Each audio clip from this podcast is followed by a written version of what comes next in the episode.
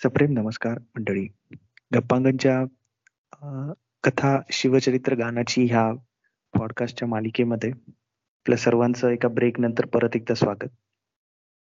पहिल्या भागामध्ये डॉक्टर सागर पाध्ये यासोबत आपण शिवचरित्राची जी साधनं आहेत ती कशी त्याचं संशोधन कसं झालं ती कोणी कोणी शोधली त्यासाठी काय मेहनत घेतली इथून सुरुवात केली होती. आणि निमित्त होतं की शिवसृष्टीची शिवसृष्टी हा जो बहुचर्चित बहुप्रतीक्षित असा प्रकल्प त्याच्या पहिल्या टप्प्याचं लोकार्पण सोहळा झाला होता. आणि शिवचरित्र हे आपल्यापर्यंत कसं पोहोचलंय हे जाणून घेण्याच्या उत्सुकतेपोटी आपण डॉक्टर सागर पाध्ये याच्यासोबत गप्पा मारतो आहोत आणि हे जाणून घेत आहोत की शिवचरित्र आपल्यापर्यंत पोहोचण्यासाठी किती संशोधकांनी काय काय मेहनत घेतली? त्यामध्ये समकालीन साधनं म्हणजे नेमकं काय? कुठले कागदपत्र त्यासाठी वापरले जातात. त्याचं संशोधन करून कशा प्रकारे शिवचरित्र हे उपलब्ध होत गेलं हे आपण त्याच्याकडून जाणून घेतलं. आणि आपला जो पहिला भाग होता त्याच्या शेवटाकडे येत असताना महाराष्ट्रभूषण बाबासाहेब पुरंदरे यांचं जे राजा शिवछत्रपती हे चरित्र आहे शिवचरित्र आहे त्याचं वैशिष्ट्य काय आहे आणि अभ्यासाच्या दृष्टीने त्याचं महत्त्व काय आहे हे आपण जाणून घेतलं. आणि आजचा हा जो दुसरा भाग आहे या दुसऱ्या भागामध्ये खुद्द ह्या शिवचरित्राची शिवचरित्र निर्मिती मागची कथा सुद्धा तितकीच रंजक आहे. बाबासाहेबांनी त्यासाठी प्रचंड कष्ट उपसले होते. आणि ही कथा आपण परत एकदा डॉक्टर सागरकडून जाणून घेणार आहोतच. सागर मी तुझं परत एकदा खूप खूप स्वागत करतो. नमस्कार. मागच्या भागात म्हणल्याप्रमाणे आपल्याला या भागामध्ये राजा शिवछत्रपती ह्या च्या निर्मिती मागची कथा जाणून घ्यायची आहे. आणि खूप सारे प्रश्न आहेतच पहिल्या भागासारखे. आणि निश्चितच तू सुद्धा उत्सुक आहेस आम्हाला हे सांगण्यासाठी. हो. तर आपण मागील पानावरून पुढे असं आपण आता सुरू करूयात गप्पा. तर महत्त्व तर निश्चितच आहे. तू सांगितल्याप्रमाणे मागच्या भागात की जरी ते अत्यंत रसाळ पद्धतीने आपल्या ते शिवचरित्र लिहिलेलं असलं तरी हे सगळं होत असताना कुठेही इतिहासापासून फारकत घेण्यात आलेली नाही. तेही मर्यादेचं उल्लंघन झालेलं नाही. ही एक अत्यंत महत्वाची बाब आपल्याला दिसून येते. पण मग आता इतकं सगळं लिहित असताना मला असा प्रश्न पडला की बाबासाहेब पुरंदरे हे स्वतःला शिवशाहीर आणि इतिहास संशोधक असंच म्हणायचे. आणि त्यांची खरी ओळख जी आहे ती त्यांनी लिहिलेल्या शिवचरित्रासाठी आहे. तर त्यांच्यामध्ये ही जी इतिहासाची गोडी निर्माण झाली विशेष करून शिवाजी महाराजांच्या इतिहासाची त्यामागे नेमकी काय पार्श्वभूमी आहे? म्हणजे पुरंदरे घराणं जे आहे ते इतिहास संशोधकांचंच घराणं आहे का? त्यांच्या घरातून हे हे सर्व आलं का? ह्या प्रेरणा कुठून मिळाल्या बाबासाहेबांना? ते जरा आम्हाला जरा विस्तृत सांग नाही का? नक्की. बाबासाहेबांचं जे घराणं आहे ज्याला आपण पुरंदरे घराणं म्हणून ओळखतो त्यांचं मूळ अण्णा खरं तर लोकरस. तेराव्या शतकामध्ये ही लोकरस आडनावाची मंडळी कानडी मुलखातून मोरगावात आली. त्यांच्यातल्याच काही जणांनी वाघ हे सुद्धा आडनाव घेतलं होतं. त्याच्याही काही आख्यायिका सांगितल्या जातात. आणि बाबासाहेबांचं जे घराणं आहे ते पुरंदर किल्ल्याच्या पूर्वेकडे पानवडी नावाचे एक गाव आहे. तर हे तिथले पुरंदरे आणि ते पुरंदर किल्ल्यावर चाकरीत होते म्हणून त्यांचं आडनाव पडलं पुरंदरे. अच्छा. तर मुळात बाबासाहेबां बाबासाहेबांच्या घराण्यात म्हटलं तर तसं कोणी इतिहास संशोधक नव्हतं पण बाबासाहेबांचा जो वारसा आहे तोच ऐतिहासिक आहे. ते सरदार पुरंदऱ्यांचं सरदार घराणं आहे ते. कोणाला जर पुरंदरे घराण्याबद्दल जाणून घ्यायचं असेल तर आमचेच मित्र आहेत कौस्तुभ कस्तुरे. त्यांनी पुरंदरे म्हणून एक पुस्तक लिहिलेलं आहे पुरंदरे घराण्यावरती. म्हणजे पुढे ज्यावेळेस जे बाळाजी विश्वनाथ भट आणि बाजीराव पेशवे नानासाहेब पेशवे ही जी पुढे चार कर्तृत्ववान पेशवे झाले मराठेशाहीतले त्या चार पेशव्यांच्या काळामध्ये या पुरंदरे घराण्याला विशेष मान होता आणि त्यांचं मोठं कर्तृत्व होतं. त्याशिवाय म्हणजे बाबासाहेबांच्या स्वतःकडे सुद्धा त्यांच्या घराण्यात सुद्धा अगदी आदिलशहाच्या काळापासून म्हणजे शिवपूर्व काळापासूनची काही कागदपत्र आणि त्या व्यतिरिक्त काही शस्त्र दागदागिने असे अनेक ऐतिहासिक ठेवे बाबासाहेबांकडे कायम होते. त्यामुळे बाबासाहेबांना हा एक प्रकारे मी असं म्हणेन की ऐतिहासिक वारसा होता. जरी घरात कोणी इतिहास संशोधक नसलं तरी. बाबासाहेबांचा जन्म झाला एकोणतीस जुलै एकोणीसशे बावीस ला नागपंचमीचा दिवस होता तो. आणि स्वातंत्र्यपूर्व काळ. म्हणजे स्वातंत्र्य मिळायला साधारण पंचवीस वर्ष बाकी होती तेव्हा. हो. एकोणीशे सत्तेचाळीस ला आपल्याला स्वातंत्र्य मिळालं. बाबासाहेबांचा जन्म एकोणीसशे बावीस चा बाबासाहेबांचे वडील हे खरं तर चित्रकलेचे शिक्षक होते. बाबासाहेब अनेकदा त्यांचं वर्णन सांगत असतात. बाबासाहेबांना त्यांच्या वडिलांविषयी अतिशय आदर होता प्रेम होतं. बाबासाहेबांनी अनेकदा माझ्यासमोर सुद्धा त्यांच्या वडिलांच्या आठवणी सांगितल्या आहेत. आजही तुम्ही बाबासाहेबांची एखादी मुलाखत वगैरे पाहिली तर ते बरेचदा त्यांच्या वडिलांचा उल्लेख करतातच. तर बाबासाहेबांचे वडील अगदी असे बाबासाहेब म्हणायचे की सहा फूट उंच भरघोस मिशा आणि ते खरं तर चित्रकला शिक्षक होते. पण त्यांना इतिहासातल्या आणि पुराणातल्या गोष्टी सांगायची अतिशय आवड होती. याशिवाय बाबासाहेबांच्या वडिलांची चांगल्या म्हणजे कर्तृत्ववान प्रसिद्ध व्यक्तींमध्ये उठबस करण्याची त्यांना सवय होती. त्यामुळे साहजिकच बाबासाहेबांवरती सुद्धा ते संस्कार होत होते. बाबासाहेब लहानपणापासून अशा पद्धतीच्या इतिहास आणि पुराणातल्या गोष्टी आठवत होत ऐकत होते. आणि अगदी लहानपणापासून त्यांना ही इतिहासाची आवड होती. त्यांना शिवाजी महाराज किंवा शिवाजी महाराजांचे मावळे सैनिक ह्या सगळ्याबद्दल अतिशय आदर होता कुतूहल होतं प्रेम होतं. बाबासाहेबांच्या आयुष्यातल्या अशा अनेक आठवणी आहेत की बाबासाहेबांनी त्यांच्या वडिलांकडे सिंहगडावर घेऊन चला म्हणून हट्ट धरला. आणि तिथे तानाजी मालुसर यांची जी समाधी आहे ते बाबासाहेब फुलं वाहून रडत बसले होते. म्हणजे लहान होते तेव्हा ते आठ नऊ वर्षाचे असतील. आणि सगळ्यांची शोधाशोध चालू झाली की बाबासाहेब कुठे सापडत नाहीत म्हणून. हा. या व्यतिरिक्त पुण्यामध्ये एक नवीनच शिवाजी महाराजांचा पुतळा उभा केला होता. अच्छा. तर बाबासाहेब अगदी सहा वर्षाचे असताना रोज घरातून निघून बराच काळ तो फक्त पुतळा पाहण्यासाठी जात असत. त्यामुळे शिवाजी महाराज आणि शिवचरित्र याबद्दल बाबासाहेबांना प्रचंड आस्था होती कुतूहल होतं. तसंच बाबासाहेबांनी त्यांच्या लहानपणीची एक आठवण सांगितली होती की कोणी घरात एक व्यक्ती आली होती त्यांनी बाबासाहेबांच्या वडिलांना एक मासिक दिलं. म्हणजे त्या काळात सुवर्णमाला नावाचं एक मासिक यायचं. आणि त्या मासिकामध्ये जवळपास सात ते आठ अंक हे शिवाजी महाराजांवरती होते तर शिवाजी महाराजांची काही चित्रही होती. तर कोणीतरी ते सात आठ अंक अगदी व्यवस्थित बाइंडिंग करून त्याचं एक जाडजूड पुस्तक तयार करून बाबासाहेबांच्या वडिलांना दिलं होतं. बाबासाहेब लहान असतील. आणि बाबासाहेबांनी कुतूहलाने ते पुस्तक पाहिलं त्यांना चित्र अतिशय आवडली. आणि बाबासाहेबांनी काय करावं? त्यांनी ती सगळी चित्र कात्रीने कापली. ती चित्र कापली आणि बाबासाहेबांनी स्वतःच्या वहीत चिकटवली ती. त्यांना अशी सवय होती. शिवाजी महाराजांची चित्र दिसली ऐतिहासिक चित्र अशी दिसली का ती घेऊन स्वतःच्या वहीमध्ये चिकटवायची. संध्याकाळी बाबासाहेबांचे वडील घरी आले आणि त्यांनी ते पुस्तक पाहिलं त्या पुस्तकाच्या अक्षरशः चिंध्या झाल्या होत्या. आणि सगळे चित्र गायब. त्यांच्या वडिलांच्या लक्षात आलं की हे आपल्या चिरंजीवांचे प्रताप आहेत. बाबासाहेब असं म्हणायचे की त्यांचे वडील अतिशय कडक शिस्तीचे. वेळ प्रसंगी अगदी जुन्या काळातले वडील होते. धाक दपट मारायचे सुद्धा. पण बाबासाहेब असं गमतीने म्हणायचे की मार खाताना सुद्धा ते मला बाबासाहेब का असं वागलात? असंच म्हणायचे. तेव्हा सुद्धा मला मान मिळायचा मार खाताना.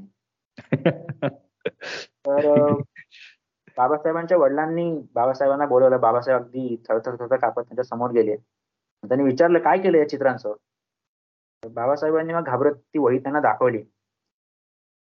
ते पाहिल्यावर बाबासाहेबांचे वडील रागावले नाहीत. त्यांच्या लक्षात आलं की आपल्या मुलामध्ये उपजत एक कुतूहल आहे आवड आहे. त्यांनी त्यांना प्रोत्साहन दिलं. ते म्हणाले ठीक आहे जपून ठेवा. ते बाबासाहेबांना रागावले नाहीत. रादर त्यांनी पुढच्या काही दिवसांमध्येच बाबासाहेबांना हायरोड्स ऑफ हिस्ट्री म्हणून एक साधारण दहा ते बारा खंडांमध्ये पाश्चात्य इतिहास लिहिलेला असायचा. तर ती पुस्तकं त्यांनी बाबासाहेबांना वाचायला आणून दिली. आणि वरतून त्यांनी बाबासाहेबांना सांगितलं की हे इंग्रज लोक स्वतःचा इतिहास कसा सांभाळतात पहा. असं आपल्याकडे कोणी लिहत नाही. तिथे अशा प्रकारे बाबासाहेबांवर एकूण इतिहास अभ्यासाचे आणि इतिहास संशोधनाचे संस्कार घडत गेले. ते अगदी शाळेत असताना सुद्धा म्हणजे शाळा सुटली का बाबासाहेब बरेचदा भारत इतिहास संशोधक मंडळात जायचे. तिथे जे मिळेल ते वाचत बसायचे. दिवस दिवस वाचत बसायचे. कधी कधी घरातून काही काम सांगितलेलं असताना बाबासाहेब बाहेर पडायचे बाहेर जाऊन थेट मंडळामध्ये बसायचे. आणि मग दिवसभर काम राहिलं बाजूला दिवसभर मंडळातच बसून काहीतरी जाडजूड पुस्तकं वाचत बसायचे. तिथूनच बाबासाहेबांच्या त्या काळात जे दिग्गज इतिहास संशोधक होते इतिहासकार होते गणेश हरी खरे असतील शंकर नारायण जोशी असतील त्यांच्याशी बाबांची बाबासाहेबांची ओळख झाली. म्हणजे ह्या ज्या प्रेरणा आहेत त्या घरातूनच मिळाल्या त्यांच्या वडिलांकडनंच. हो हो हो हो. खरंच म्हणजे ते जे तेव्हाचे संस्कार होते की हे तुला काहीतरी भव्य दिव्य त्यांच्या हातून घडणार होतं ते त्याची सुरुवात तिथूनच झाली होती की एक तर ऐतिहासिक वारसा आणि वडिलांनी दाखवलेलं मार्गदर्शन. हो हो. मग जेव्हा बाबासाहेबांनी लिहायला सुरुवात केली तेव्हा पण त्यांच्या लिखाणाचा विषय म्हणजे शिवाजी महाराजच होते का? त्यापूर्वी पण त्यांनी काही लिहिलं होतं? किंवा वेगळ्या वेगळ्या विषय होते का? म्हणजे नेमकं काय असायचं त्यांचं? लिखाण कशा स्वरूपाचं होतं? बाबासाहेबांनी लिखाणाला तर अगदी लहान वयातच सुरुवात केली. म्हणजे एकोणीसशे चौतीस साली जेव्हा ते बाबासाहेब बारा वर्षाचे होते तेव्हा त्यांनी नारायण पेशव्यांवर कादंबरी लिहिली होती. नारायणराव पेशव्यांवरती. पण बाबासाहेबांनी प्रकाशित नाही केली. त्यांना असं तेव्हा लहान मूल होतं. बाबासाहेबांना समज असं कादंबरी म्हणजे काहीतरी जाडजूड पुस्तक असलं पाहिजे. आपण काहीतरी लहानसं लिहिलंय. तर बाबासाहेबांनी असं लिहिलं होतं पण ते काही प्रकाशित झालं नाही. त्यानंतर बाबासाहेबांनी जेव्हा महाविद्यालयात प्रवेश घेतला त्यावेळेस बाबासाहेबांनी जाळत्या ठिणग्या असं एक पुस्तक लिहिलं. त्यात इतिहास विषयक वेगळ्या वेगळ्या गोष्टी होत्या. त्या पुस्तकाची एक आठवण आहे. बाबासाहेब महाविद्यालयात ज्यावेळेस होते त्या बाबासाहेबांना तिथे शिकवायला पूर्व सहस्त्रबुद्धे होते. तर पुग सहस्त्रबुद्धे फार मोठे लेखक विचारवंत अशा पद्धतीचं व्यक्तिमत्व. आणि ते अगदी असं म्हणूया की जे खास पुणेरी टोमणे असतात ना किंवा पुणेरी भाषा असते ना त्या पद्धतीने ते बोलायचे. तिरकसपणा जो. हो हो. तर बाबासाहेबांनी त्यांचं पहिलं पुस्तक छापलं जाळत्या ठिणग्या आणि त्यांना असं वाटलं की आपल्या शिक्षकांना ते भेट म्हणून द्यावं. बाबासाहेबांनी महाविद्यालयात गेले त्यांनी एकदा त्यांच्या सरांना पुग सहस्त्रबुद्धेंना आवाज दिला. त्यांना हाक मारली. त्यांच्या जवळ गेले आणि त्यांना पुस्तक दिलं. म्हणाले हे काय? असं त्यांनी विचारलं. बाबासाहेब म्हणाले मी लिहिलेलं पुस्तक आहे. ते प्रकाशित झालं. त्यांनी बाबासाहेबांना कोणताही प्रतिसाद दिला नाही. काहीही बोलले नाहीत. हातात पुस्तक घेऊन गपचूप निघून गेले. तर बाबासाहेब वाट बघत राहिले. कधीतरी आपले शिक्षक आहेत ते म्हणतील चांगलं लिहिलंय वाईट लिहिलंय कसं लिहिलंय. काहीतरी अभिप्राय हो हो. पण पुग सहस्त्रबुद्धींनी काहीच अभिप्राय दिला नाही. मग एक दिवस एका ठिकाणी बाबासाहेबांनी थोडं धीर करून विचारलं की माझं पुस्तक तुम्ही वाचलं का? तर त्यांनी उलट विचारलं कुठलं पुस्तक? बापरे. बाबासाहेब म्हणाले जाळत्या ठिणग्या त्याच्यावर पुग सहस्त्रबुद्धींनी रागावून उत्तर दिलं. असली भिकार पुस्तक मी वाचत नाही. बाबासाहेब काही म्हणाले नाही बाबासाहेबांचे शिक्षक होते ते. मग शिक्षकांचा मान राखायला हवा. बाबासाहेब काहीच म्हणाले नाही गंमत अशी झाली की त्याच काळात एका दिवाळी अंकामध्ये बाबासाहेबांची एक कथा त्यातली छापून आली. आणि ती कथा अर्थात त्याच्यात कथा लेखनाची स्पर्धा होती. ती स्पर्धा असल्यामुळे सगळ्याच्या सगळ्या कथा या निनावी होत्या. लेखकाचं नाव नव्हतं. आणि सहस्त्रबुद्धेंनी ती कथा वाचली आणि मग एक दिवस अचानक वर्गात म्हणाले की मी अमुक अमुक कथा वाचली अतिशय सुंदर कथा आहे. माझ्या दृष्टीने याच लेखकाला प्रथम क्रमांक मिळायला हवा होता. असं म्हणाले. मग हे झाल्यानंतर पुग सहस्त्रबुद्धेंचा बहुतेक पुतण्या का भाचा कोणी बाबासाहेबांच्या वर्गात होता. त्यांनी जाऊन त्यांना सांगितलं की ज्या कथेचं तुम्ही कौतुक केलं ना ते आपल्या पुरंदरेंनी लिहिलेलं आहे. आणि हे तेच पुरंदर आहे ज्यांच्या पुस्तकाला तुम्ही भिकार पुस्तक म्हणाला होता काय रिॲक्शन होती त्यांची? हा मग हे ऐकल्यानंतर पुग सहस्त्रबुद्धेने ताबडतोब बाबासाहेबांना बोलावून घेतलं. कौतुक केलं त्यांचं. म्हणाले अतिशय छान लिहितोस म्हणून. आणि मग म्हणाले पुढचं पुस्तक पुढचं पुस्तक कोणतं लिहित आहे? तर बाबासाहेब म्हणाले मुजऱ्याचे मानकरी म्हणून एक पुस्तक लिहित आहे मग त्यांनी स्वतःहून सांगितलं की असं आता या नवीन पुस्तकाला प्रस्तावना मी स्वतः लिहिणार. बाबासाहेबांचा लेखन प्रवास असा चालू होता. बाबासाहेबांनी मराठ्यांच्या इतिहासातल्या काही घटना किंवा काही ठराविक गोष्टी प्रसंग या अशा पुस्तकामधून लिहिले होते. या व्यतिरिक्त बाबासाहेबांनी जी सत्यवान आणि सावित्रीची कथा आहे त्यावरतीही लिहिलं होतं. म्हणजे माझ्या मते मराठ्यांचा इतिहास सोडून बाबासाहेबांचं एक वेगळं पुस्तक होतं त्या काळात. बाबासाहेबांचा लेखन प्रवास हा एकूण असा होता. ती ती कादंबरी नंतर प्रकाशित झाली का? ती नारायणराव पेशव्यांवर लिहिलेली पहिली कादंबरी. माझ्या मते नाही प्रकाशित झाली. मी एका ठिकाणी चुटपुटचा उल्लेख असा वाचला की बाबासाहेबांनी नंतर ती फाडून फेकून दिली. लहान होते ते. आणि बहुतेक ती प्रकाशित नाही केली. कारण त्यांचा असा समज होता की कादंबरी म्हणजे काहीतरी जाडजूड असलं पाहिजे.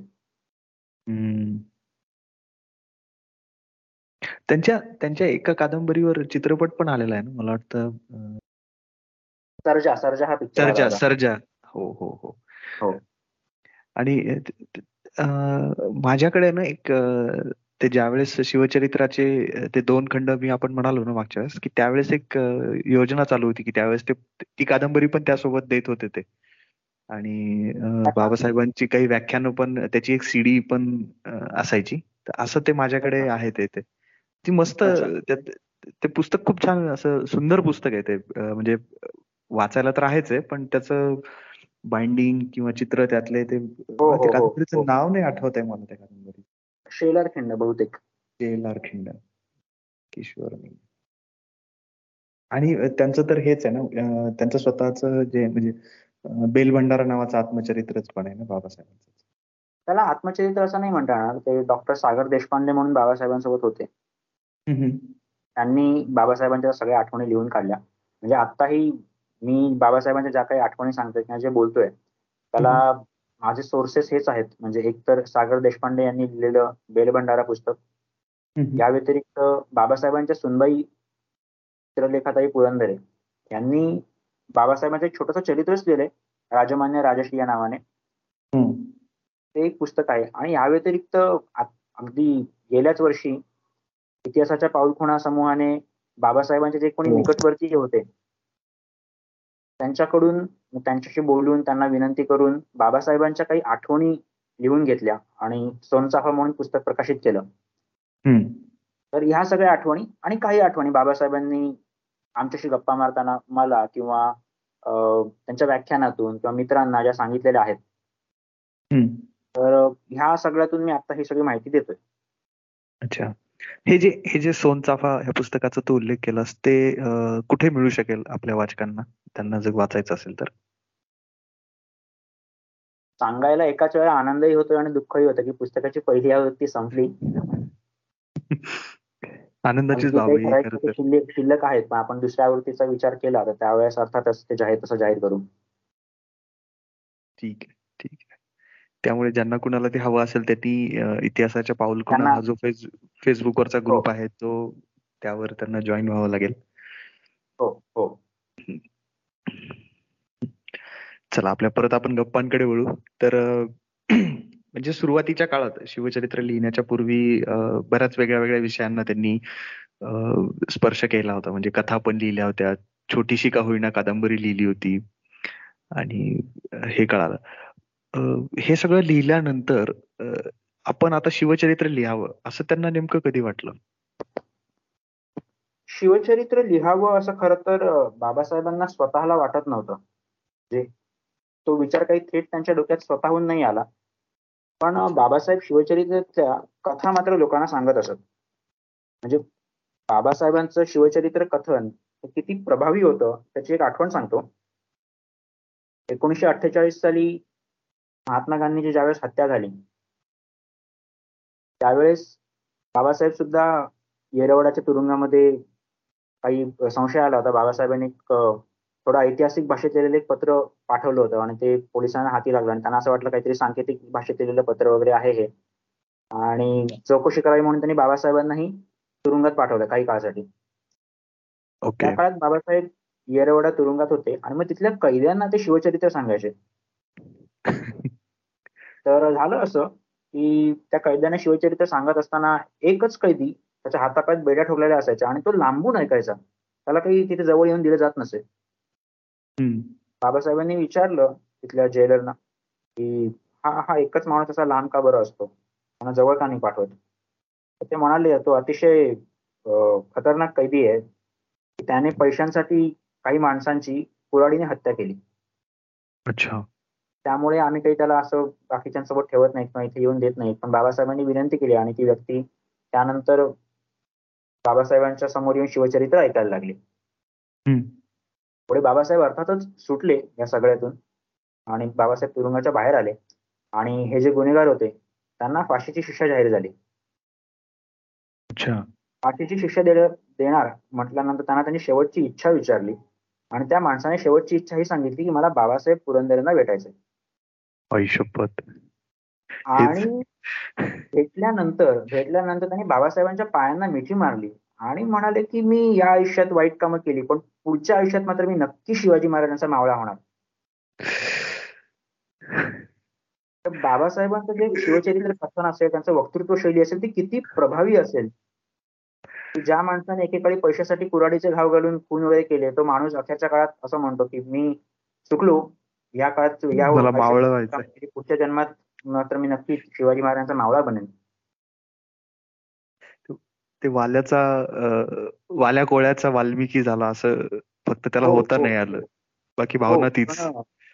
नक्की नक्की. भावना तीच आणि त्यामागे प्रेरणा कोणाची आहे? म्हणजे अर्थातच. तुम्ही शिवचरित्र निव्वळ ऐकवून इतक्या प्रभावीपणे शिवचरित्र ऐकून एखाद्या माणसाचं मन इतपत बदलू शकतं. तर गोष्ट अशी आहे की बाबासाहेब अशा पद्धतीने शिवचरित्रातल्या अनेक गोष्टी सांगत असत. त्या बाबासाहेबांचं पुण्याजवळ जे चिंचवड गाव आहे ते त्यांचं आजोळ होतं. आणि तिथेच त्या चिंचवड जवळ मोरिया गोसावींनी स्थापन केलेली श्री गणेशाची मूर्ती आहे. आणि त्या मूर्तीची दर भाद्रपद शुद्ध प्रतिपदेला चिंचवडून पालखी निघते. आणि मग ती चिंचवडून निघाली की पुणे सासवड जेजुरी मोरगाव अशा मार्गाने जाते. तर पुणे ते मोरगाव या भागात म्हणजे या प्रवासामध्ये बाबासाहेब नेहमी त्या पालखीला खांदा देत असत. आणि त्याच वेळेस बाबासाहेब आजूबाजूच्या सवंगड्यांना व्यक्तींना शिवचरित्रातल्या गोष्टी सांगत असत. मग बाबासाहेबांचे आजोळचे जे उपाध्याय होते म्हणजे त्यांच्या आजोळच्या घराण्याचे जे उपाध्याय किंवा गुरुजी म्हणतो आपण त्यांना ते कवी गुरुजी म्हणून होते. ओळखले जायचे. ते बाबासाहेबांना कायम असं म्हणायचे की तुम्ही शिवचरित्र लिहा तुम्ही शिवचरित्र लिहा. पण बाबासाहेब काही ते फारसं मनावर घेत नव्हते. बाबासाहेबांची यापाठी थोडी भीती होती नम्रता होती की मला खरंच हे जमेल का? मी लिहू शकेन का? बाबासाहेब असं म्हणायचे की शिवचरित्र लिहायचं म्हणजे व्यास आणि वाल्मिकीची प्रतिभा हवी. ते माझ्याच्या माझ्यासारख्या माणसाने होणं शक्य नाही. त्यामुळे बाबासाहेब टाळाटाळ करत होते शिवचरित्र लिहत नव्हते. एक दिवस असं झालं की ती पालखी अशीच जात होती. ती पालखी हडपसरच्या आसपास आली. आणि कवी गुरुजींनी बाबासाहेबांना विचारलं बाबा ते पहा काय आहे?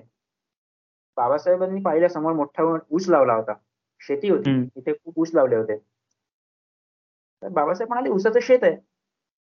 कवी गुरुजींनी विचारलं या ऊसाच्या शेताला पाणी कुठून येतं तुला माहितीये का? बाबासाहेबांना काही फारशी कल्पना नव्हती पण कवी गुरुजी असं म्हणाले अरे तिथे ड्रेनेजचं पाणी जातं. ते ड्रेनेजचं पाणी जातं आणि ते पाणी देताना तिथे शेतकरी सुद्धा त्यांच्या नाकाला रुमाल लावतात. पण त्या ड्रेनेजच्या पाण्यावर वाढलेला ऊस तो मोठा होतो. त्याची साखर बनते आणि ती साखर देवासमोर नैवेद्य म्हणून दाखवली जाते. जर त्या उसाचा प्रवास असा होऊ शकतो जो ड्रेनेजच्या पाण्यावर वाढला तो पुढे साखर बनून देवासमोर जाऊ शकतो तर तू शिवचरित्र लिहून पाहण्याचा प्रयत्न करायला काय हरकत आहे? बाळासाहेबांना कुठेतरी जाणवलं त्यांनाही पटलं आणि बाबासाहेबांनी मी शिवचरित्र लिहेन असं म्हटलं म्हणजे त्यांनी कवी गुरुजींसमोर मान्य केलं की मी शिवचरित्र लिहेन. पण तरीही शिवचरित्राचं काम हवं तितकं होत नव्हतं. हव्या त्या पद्धतीने होत नव्हतं. बाबासाहेब स्वतः फार काही समाधानी नव्हते. आणि बाबासाहेबांच्या आयुष्यात एक प्रसंग घडला. जेम्स डगलस म्हणून एक व्यक्ती फार पूर्वी भारत भेटीला आली होती. आणि त्यांनी ती भेट दिल्यानंतर रायगडला जाऊन आले होते. आणि जेम्स डगलसनी अठराशे त्र्याऐंशी साली एक पुस्तक प्रकाशित केलं. त्या पुस्तकाचं नाव होतं अ बुक ऑफ बॉम्बे एक सेकंड फक्त. जेम्स जेम्स डगलस हे इतिहास संशोधक किंवा म्हणजे नेमके कोण होते? प्रवासी म्हणून आले होते ते तिथे. अच्छा त्यांनी भारतात फिरले आणि त्या भारतात फिरताना त्यांना त्यांनी शिवाजी महाराजांबद्दल ऐकलं रायगडावर जाऊन आले. त्यांचं हे जे पुस्तक आहे बुक ऑफ बॉम्बे ते मी आपल्या गेल्या भागामध्ये जिथे उल्लेख केला होता की रायगड दर्शन दुर्मिळ पुस्तकांमधून असं एक जे पुस्तक आहे त्यात हे सुद्धा पुस्तक छापलेलं आहे. तर या जेम्स डगलसनी शिवाजी महाराजांबद्दल ऐकलं आणि त्यांनी एका ठिकाणी असा उल्लेख करून ठेवला असं लिहून ठेवलं where are your poets where are your dramatist where are your novelist that they cannot revive for us the elements of this story of Raja Shivaji, in which the greatest of pathos, love, strong as death and cruel as grave, tragedies known and unknown, are all linked together in a one mighty heap, ready for the great magician कुठे आहेत तुमचे कवी कुठे आहेत तुमचे नाटककार कुठे आहेत तुमचे कादंबरीकार त्यांना शिवचरित्र लिहिण्याची प्रेरणा नाही. त्यांना शिवचरित्र लिहावं असं वाटत नाही.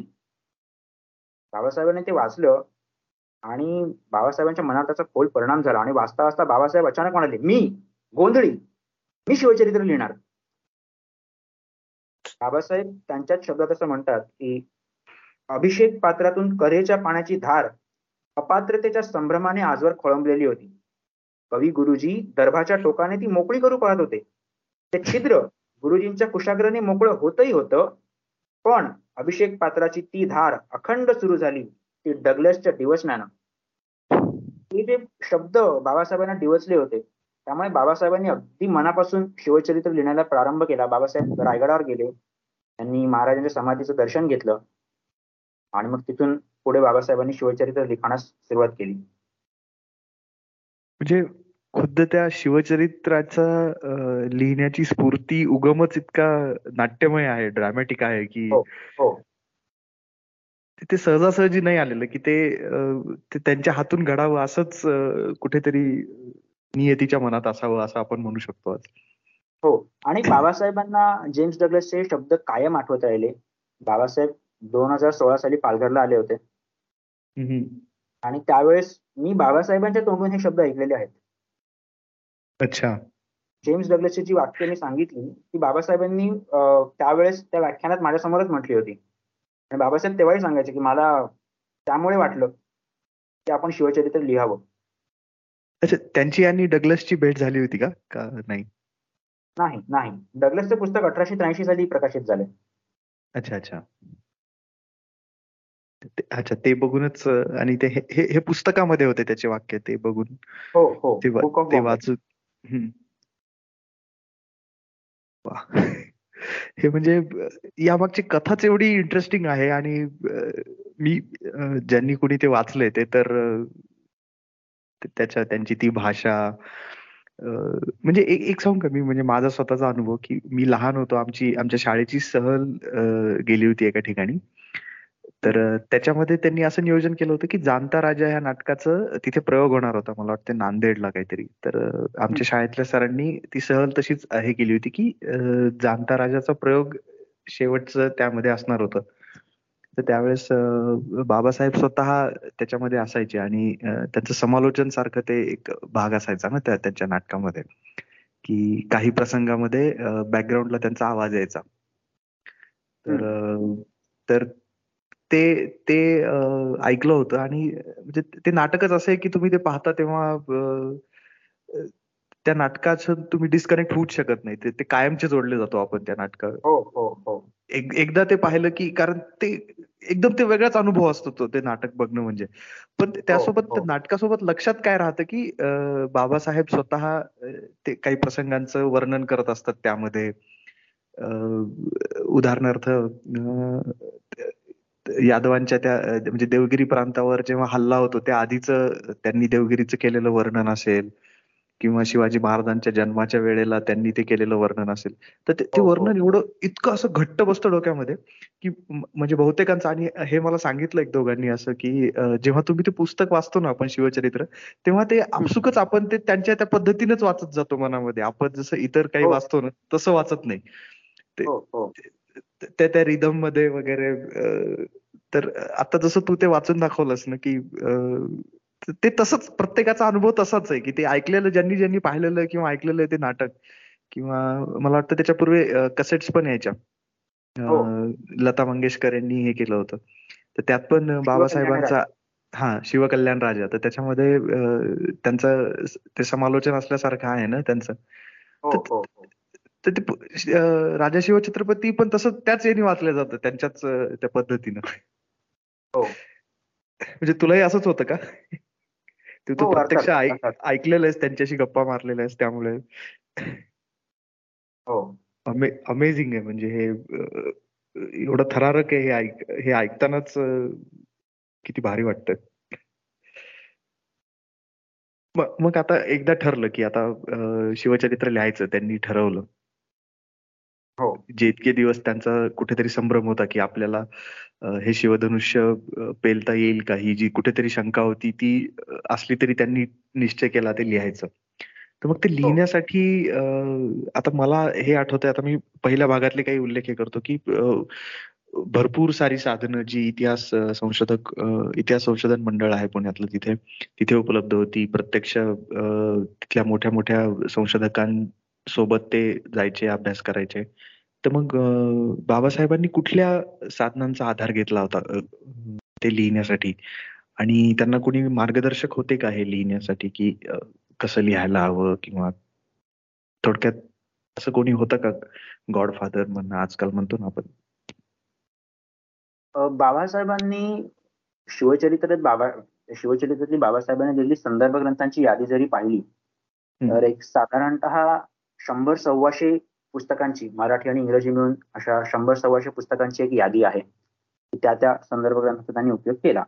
आणि मग त्यात अगदी प्राचीन ग्रंथ आहे जसं गाथा सप्तशती असेल किंवा ज्ञानेश्वरी आहे तुकाराम गाथा आहे किंवा समर्थ रामदास स्वामींचं लेखन आहे. पण त्या व्यतिरिक्त मग बखरी शकावल्या काही विविध घराण्यांची दप्तर आहेत पत्र असतील यादीनामे आहेत सनदा आहेत शिलालेख आहेत.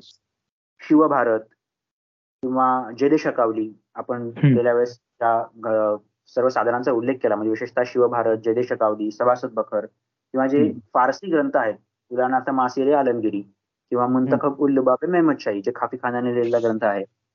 किंवा भीमसेन सक्सेनाने लिहिलेला तारीख दिलकुशा नावाचा ग्रंथ आहे. तर असे काही फारसी ग्रंथ त्यांची भाषांतर ह्या सगळ्या ग्रंथांचा बाबासाहेबांनी उपयोग केलेला आहे. म्हणजे मी असं म्हणेन की त्या काळात शिवचरित्रावरती जे जे काही साधनं प्रकाशित झालेली होती त्या बहुतांश सर्वच साधनांचा बाबासाहेबांनी उपयोग केलेला आहे. आणि बाबासाहेबांना मार्गदर्शनाबद्दल म्हणायचं झालं तर मी जसं मगाशी म्हणालो की बाबासाहेब लहानपणापासूनच मंडळात जायचे त्यामुळे मंडळात जे काही इतिहास संशोधक होते त्यांचं मार्गदर्शन बाबासाहेबांना लाभत गेलंच. त्यांच्याकडून बाबासाहेबांना बऱ्याच गोष्टी शिकायला मिळाल्या बाबासाहेब काय म्हणायचे. पण विशेषतः बाबासाहेबांना ह्या सगळ्यामध्ये प्रमुख आधार होता शिकवण होती ती कवी गुरुजींची. कवी गुरुजी हीच त्यांची प्रेरणा होती. आणि कवी गुरुजी त्यांना याबाबत वेळोवेळी प्रोत्साहन देत राहायचे. म्हणजे अगदी सांगायचं झालं तर सुरुवातीच्या काळात बाबासाहेबांनी जेव्हा शिवचरित्र लिहायला घेतलं त्या बाबासाहेबांच्या डोक्यात अशी कल्पना होती की शिवचरित्राची उपलब्ध साधनं कोणती कोणती? मग कुठल्या साधनामध्ये काय काय दिलेलं आहे? त्यातलं विश्वसनीय साधन कोणतं? आणि मग त्यानुसार शिवचरित्राच्या अमुक एका घटनेबाबत आपल्याला काय निष्कर्ष काढता येतो? असंच एक चर्चात्मक विवेचनात्मक चरित्र आहे तसं आपण लिहावं असं बाबासाहेबांना वाटत होतं. त्यानुसार बाबासाहेबांनी सुमारे नऊ ते दहा प्रकरणं लिहिली. आणि त्या काळात एकता म्हणून एक मासिक यायचं. एकोणीसशे एक्कावन्न साली बाबासाहेबांनी एकता मासिकामध्ये त्यांच्या शिवचरित्राचं एक एक प्रकरण प्रसिद्ध करायला सुरुवात केली. आणि बाबासाहेबांना या गोष्टीचं आश्चर्य वाटलं की त्यांना कोणत्याही प्रकारची प्रतिक्रिया आली नाही. चांगली वाईट काही प्रतिक्रिया आली नाही. अभिप्राय आला नाही. शेवटी बाबासाहेबांनी जाऊन त्या मासिकाच्या संपादकांना विचारलं की तुम्हाला काही प्रतिक्रिया येते का? तर ते म्हणाले नाही येत. बाबासाहेब म्हणाले की तुमची प्रतिक्रिया काय आहे? ते बाबासाहेबांना म्हणाले तुम्ही लिहिताय ना मग आम्ही छापतो. कोण वाचत बसतोय? म्हणजे ते वाचायचंच नाही ते. हो हो. म्हणजे बाबासाहेबांचा तरी अनुभव असा होता. बाबासाहेबांना अतिशय वाईट वाटलं की शिवचरित्रासारखी अलौकिक गोष्ट ते अलौकिक चरित्र जर मी लिहितोय आणि साधं कोणी अभिप्राय देत नसेल कोणी वाचतही नसेल तर मग लिहून फायदा काय? आणि मग बाबासाहेबांनी त्या शिवचरित्राची ही जी आठ नऊ प्रकरणं होती ती पुन्हा एकदा त्यांच्या कवी गुरुजींना दाखवली. आणि मग कवी गुरुजींनी ती वाचली आणि म्हणाले अरे बाबा हे सगळं वाचायला मला सुद्धा इतका नीट लावावा लागतोय. तर ते काही सामान्य वाचकांना कसं काय पचेल? किंवा त्यांना कसं काय रुचेल? तू सोप्या भाषेतली बाबासाहेबांना कळेन सोप्या भाषेत म्हणजे कसं लिहायचं. त्यांना कवी गुरुजी असं म्हणाले अरे उपनिषदातलं भगवद्गीतेचं तत्वज्ञान त्या ज्ञानेश्वर नावाच्या मुलाने किती सोपं करून ठेवलंय बघ. तसं तुला काही करता येतं का? पहा. बाबासाहेब म्हणतात की कोणीतरी असा उन्हामध्ये आरसा धरावा आणि माझ्या चेहऱ्यावरती एकदम लख प्रकाश पडावा. तसं झालं. की येस की मी आपली तुलना ज्ञानेश्वरांशी नाही करायची. पण ज्ञानेश्वरांनी सोप्या भाषेत भगवद्गीता समजवायचा कसा प्रयत्न केला? तसं मी शिवचरित्र देईन. असं शिवचरित्र कसं लिहायचं?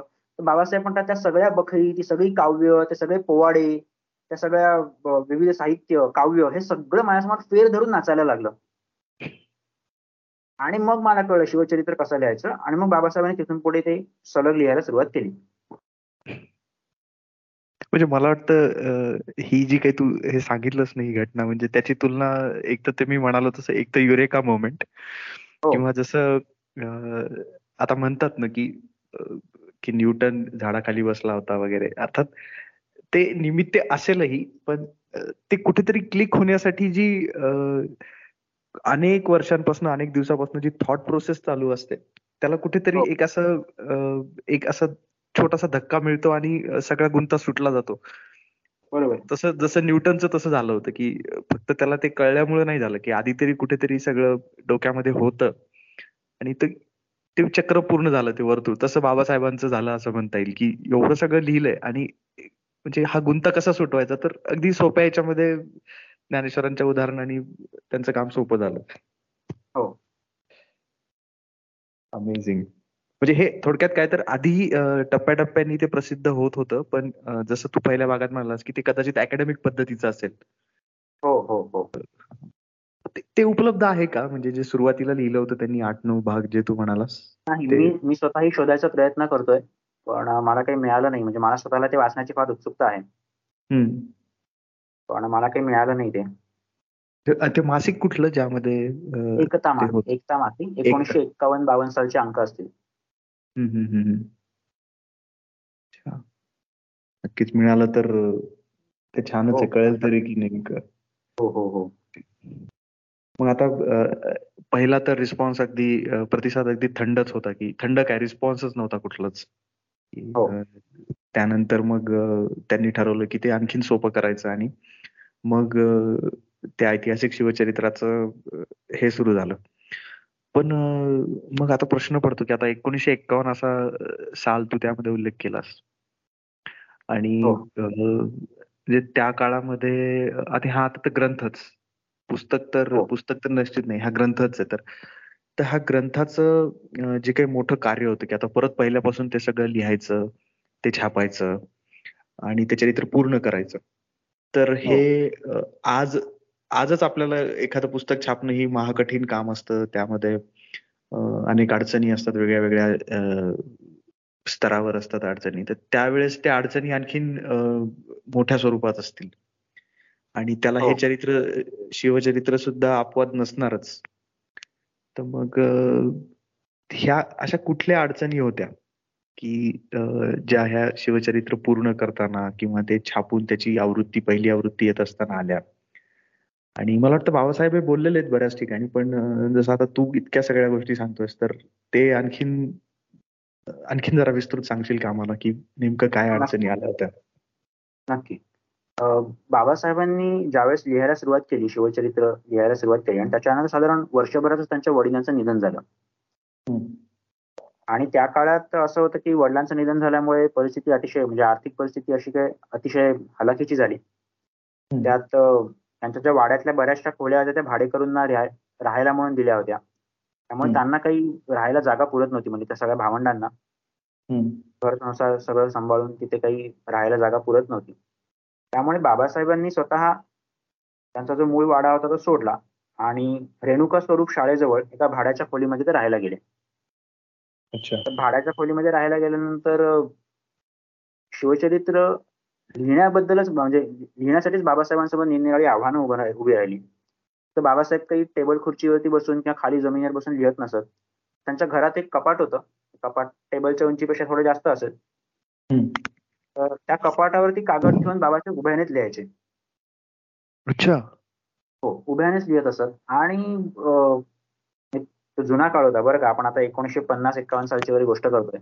त्या काळात काही असं विजेचे दिवे वगैरे फार काही कॉमन नव्हते. तर दिवसा तर एक वेळ लिखाण व्हायचं. संध्याकाळपासून लिखाणाला अजून अडचणी यायच्या. बाबासाहेबांच्या घरात एकच चाळीस वॅटचा दिवा होता. आणि बरेचदा घरमालक तोही दिवा लवकर विझवून टाकत असत. बाबासाहेबांनी त्यांना विनंती केली की हवं तर मला वेगळं मीटर द्या मी बिल भरतो. पण निदान मला रात्रीचा तो बल्ब चालू राहू देत. दिवा तरी मला गरजेचं आहे. हा. तर बाबासाहेबांनी अशा पद्धतीने बरंचसं शिवचरित्र त्या कपाटावरती कागद ठेवून उभ्या उभ्याने त्यांनी ते लिहिलं. बाबासाहेबांनी मधल्या काळात काही नोकरी करण्याचा प्रयत्न केला घरचा चरितार्थ चालवण्यासाठी. त्याने डेक्कन कॉलेजला ते नोकरी करत होते. पण त्याने ती नोकरी सोडली. या कारणास्तव की मला शिवचरित्र लिहिण्यासाठी वेळ मिळत नाही. आणि बऱ्याच व्यक्तींनी बाबासाहेबांना अर्थात वेड्यात काढलं. म्हणजे अशी लागलेली चांगली नोकरी कोण सोडतं? हो. तर बाबासाहेबांनी ती नोकरी सोडली. आणि अशा पद्धतीने बाबासाहेबांचं शिवचरित्र लेखन हळूहळू पूर्ण होत होतं. पण लेखनाचा पुढचा टप्पा म्हणजे प्रकाशन. आणि प्रकाशन करायचं म्हणजे अर्थात तुमच्याकडे पैसे हवेत. तर बाबासाहेबांचे एक स्नेही होते माझगावकर म्हणून. त्यांनी बाबासाहेबांना सांगितलं की साधारणतः आपल्याला निदान दोन हजार प्रति तरी छापाव्या लागतील. आणि त्यासाठी येणारा एकूण खर्च पंचवीस ते तीस हजार असेल. अच्छा. त्या काळामध्ये एवढे पंचवीस तीस हजार रुपये आणायचे कुठून आणि बाबासाहेबांची परिस्थिती इतकी हालाखीची होती की असे हातात तोंडाशी जेमतेम गाठ पडत होती. तर अशा वेळेला पंचवीस तीस हजार रुपये उभं करणं ही फारच कठीण गोष्ट होती. त्यामुळे बाबासाहेब वेगळे वेगळे पर्याय शोधायला लागले की आपल्याला कशा पद्धतीने पैसे उभे करता येतील. आणि त्यांचा स्वभाव असा होता की त्यांना कोणाकडे काही मागायला आवडायचं नाही फारसं. त्यामुळे त्यांना तिथूनही काही मदतीची अपेक्षा नव्हती. अशा वेळेला बाबासाहेबांना अभ्यंकर नावाची एक व्यक्ती भेटली. आणि त्याने सांगितलं की माझे विम्याचे पैसे सुटणार आहेत. तुम्ही सध्यापुरता तुमच्या घरात काही दागिने वगैरे असेल तर मला द्या. विम्याचे पैसे सुटले का तुम्हाला मी पैसे देऊन टाकतो. अच्छा. तर बाबासाहेबांना ते बाबासाहेबांनी त्यांच्यावरती विश्वास ठेवला आणि त्यांनी त्यांच्या वहिनीचे आणि आईसाहेबांचे दागिने त्या व्यक्तीला त्याच्या हातात दिले सुपूर्द करून टाकले. आणि ती व्यक्ती एकाएकी गायब झाली. त्यानंतर त्या व्यक्तीने बाबासाहेबांना कधीही तोंड दाखवलं नाही. आधीच परिस्थिती हालाकीची. त्यात शिवचरित्र छापायचं त्यासाठी पैसे नाहीत. आणि अशा वेळेला अशा पद्धतीने कोणीतरी लुबाडून फसवणूक करून घरात होते नव्हते तेवढे दागिने सुद्धा लंपास केले. परिस्थिती अजून तिकट झाली. आणि बाबासाहेबांना सुचेना की आता काय करायचं? अशा वेळेस बाबासाहेबांचा एक मित्र त्यांना सहज भाजी मंडईत घेऊन गेला होता. आणि तिथे बोलता बोलता बाबासाहेबांना असं सुचलं की पुण्यात जी कोथिंबीर मिळते ना ती भायखळ्याच्या भाजी मार्केटमध्ये तिला जबरदस्त भाव मिळतो. आणि तो चांगला भाव मिळत असल्यामुळे आपल्याला पैसे उभे करता येतील असं बाबासाहेबांना वाटलं. तर बाबासाहेब पुण्याहून दहाची पॅसेंजर गाडी पकडायचे आणि पहाटे भायखळ्याला पोचायचे. मग ती कोथिंबीरची जी काही सगळा तो भारा असेल ती पोती असेल ती स्वतःच्या खांद्यावरती साधारणतः एक पाऊण एक किलोमीटर चालवायची भायखळा भाजी मार्केट पर्यंत आणि मग तिथे गेल्यानंतर बाबासाहेब सस्ती दिली सस्ती दिली सस्ती दिली म्हणून ओरडत ओरडत फिरायचे. बापरे. ज्यावेळेस हा प्रसंग मी वाचतो किंवा ऐकतो आणि असं गडबडून येतं आपल्याला ज्यांना आपण शिवशाहीर म्हणून सरस्वती पुत्र म्हणून गौरवलं आणि त्या माणसावरती ही वेळ होती की भाजी मार्केटमध्ये सस्ती दिली म्हणून होते. हो. मग हे सगळं करून पुन्हा बाबासाहेब म्हणायचे की सकाळच्या काही तासांमध्ये कोथिंबीर विकली जायची. मग दुपारी पुन्हा हडपसरकडे जायचं. अशा पद्धतीने बाबासाहेब साधारण शंभर सव्वाशे गड्ड्या विकायचे. त्यातून थोडेफार पैसे उभे राहिले पण अर्थातच असा रोजचा प्रवास पुणे ते भायखळा आणि तोही अशा परिस्थितीमध्ये. त्यामुळे बाबासाहेबांची तब्येत बिघडली आणि त्यांना डॉक्टरने सल्ला दिला की तुम्ही अशी काही कामं करू नका ना तुमची तब्येत अजून बिघडेल. बाबासाहेबांनी ते काम थांबवलं. मग बाबासाहेबांच्याच डोक्यात आणखी एक कल्पना आली की बाबासाहेबांनी काही लिहिलेली पुस्तकं आहेत काही स्वतः प्रकाशित केलेली पुस्तकं आहेत आणि बाकी काही पुस्तकं. अशी पुस्तकं जर आपण विकली गावोगाव फिरून शाळा प्रत्येक शाळेमध्ये जायचं गावोगाव फिरायचं पुस्तकं विकायची तर त्यातून आपल्याला पैसे बऱ्यापैकी मिळू शकतील. आपण ते पैसे उभे करू शकू. म्हणून बाबासाहेब वेगळ्या वेगळ्या गावांमध्ये वेगळ्या वेगळ्या शाळांमध्ये जाऊन पुस्तकं विकायचे. म्हणजे तिथल्या शिक्षकांना भेटायचं तिथल्या काही प्रसिद्ध व्यक्ती असेल त्यांना भेटायचं ते काही म्हणतील ते ऐकून घ्यायचं त्यांचे अपमान सहन करायचे. आणि मग पुन्हा बसने ये जा करायची. बस नसेल तर दहा दहा पंधरा पंधरा किलोमीटर हातात पुस्तकं घेऊन चालत जायचं. अशी सगळी कामं बाबासाहेबांनी केली. त्याचा एक प्रसंग सांगतो की तर बाबासाहेबांकडे घालायला काही फार चांगले कपडे वगैरे होते असं नाही. एक अगदी ढगळ लेंगा एखादा सदरा आणि मग दोन्ही हातात पुस्तकं अशा अवस्थेत बाबासाहेब सगळीकडे फिरत राहायचे. आणि एक दिवस ते एका शाळेच्या बाहेर होते. आणि काही मुलांना असं वाटलं की हा कोणीतरी वेडा बसलाय म्हणून इथे. आणि मग ती मुलं जाऊन कोणी त्यांचा सदरा ओढायला लागलं कोणी त्यांचा लेंगा ओढायला लागलं वेडा वेडा करत त्यांच्या पाठी लागले. आणि बाबासाहेब हातात कशी बशी ती पुस्तक घेऊन पळत सुटले. आणि ती मुलं त्यांच्या पाठीमागून ओढवती वेडा वेडा करून. आणि हे सगळा तमाशा आजूबाजूच्या काही व्यक्ती पाहत होत्या पण कोणी काही मध्ये वगैरे आलं नाही. आणि बाबासाहेब स्वतःशीच हसले खिन्नपणे हसले. त्यांना काय वाटलं असेल ते मी आता सांगू शकत नाही कल्पना आपण करू शकत नाही. पण बाबासाहेब असं म्हणाले की खरंच मला वेळ लागले. मला शिवचरित्राचं वेळ लागले. इतकं सगळं भोगत असताना इतक्या सगळ्या दिव्यातून पार जात असताना बाबासाहेबांना अचानक त्यांचा एक मित्र होता भालचंद्र भिडे म्हणून. या भालचंद्र भिडेंनी त्यांच्या आत्याशी बाबासाहेबांची ओळख करून दिली. त्या आत्यांचं नाव होतं सावित्रीबाई दाते. आणि त्यांना त्यांच्या भाच्याने सांगितलं की हा माझा मित्र पुरंदरे. हा शिवचरित्र लिहितोय पण याला पैशाची गरज आहे. तर काय करता येईल? तर या सावित्रीबाई दाते मारुतीच्या एका मंदिरात तिथे त्याची त्या मंदिराची व्यवस्था पाहत असत. त्यांच्याकडे काही पैसे होते. पोस्टातले जमा केले त्याचं काही व्याज होतं. ते या बाईंनी एका भांड्यामध्ये जमवून ठेवले होते. ते भांड त्यांनी संपूर्ण बाबासाहेबांसमोर ठेवलं आणि म्हणाले हे पैसे घ्या. तुम्ही काहीतरी चांगलं काम करताय. तर तुम्हाला हे पैसे घ्या. आणि त्या बाईंनी बाबासाहेबांना पंधरा हजार रुपये दिले. ती सगळी जमापुंजी देऊन टाकली. हो हो हो. सगळी जमापुंजी देऊन टाकली. बाबासाहेबांना ती मदत घेणं इतकं जड झालं की बाबासाहेबांनी ते पैसे घेऊन सुद्धा सगळा विमा उतरवून ठेवला की उद्या जर काही झालं तर या बाईंचं नुकसान व्हायला नको. पण बाबासाहेबांनी अशा पद्धतीने ते पंधरा हजार रुपये मिळाले आणि शेवटी बाबासाहेबांचं शिवचरित्र प्रकाशित झालं. शिवचरित्र प्रकाशित झालं बाबासाहेब ते शिवचरित्र घेऊन भायखळ्याच्या भाजी मार्केटमध्ये गेले. आणि तिथून मनापासून त्या व्यक्ती काही मोठ्या आदरणीय व्यक्तींना नमस्कार वगैरे करून बाबासाहेब निघाले. येताना बाबासाहेब गाडीत बसले होते लोकल ट्रेनमध्ये आणि त्या ट्रेनमध्ये बसलेले असताना बाबासाहेबांच्या बाजूला बसलेली एक व्यक्ती मराठा नावाचं वृत्तपत्र वाचत होती आणि त्यात आचार्य अत्रेंनी लेख लिहिला होता बाबासाहेब पुरंदरेंवरती. आणि त्यात त्यांनी असं लिहिलं होतं हे अमर शिवचरित्र कालिदासाच्या कल्पनेने आणि भवभूतीच्या भावनेने लिहिणारा एक महाकवी. हे अमर शिवनाट्य शेक्सपियरच्या ज्वलंत भावनेने लिहिणारा एक महान नाटककार या महाराष्ट्रात आज जन्माला आलेला आहे. त्याचं नाव बळवंत मोळेश्वर पुरंदरे. यापुढे मराठी भाषेत शिवचरित्र कोणी सांगू नये आणि शिवचरित्र कोणी लिहू नये हे शिवचरित्र त्यांनी महाराष्ट्र रसात लिहिले आहे. एवढी कथनाच्या आणि लेखनाच्या पराक्रमाची परिसीमा या महाकवीने करून ठेवलेली आहे. अशा पद्धतीने प्रकाशित झालेल्या शिवचरित्राला ही एवढी मोठी पोच बाबासाहेबांना मिळाली. किती म्हणजे नेमक्या शब्दांमध्ये ते लिहिलेलं आहे. हो.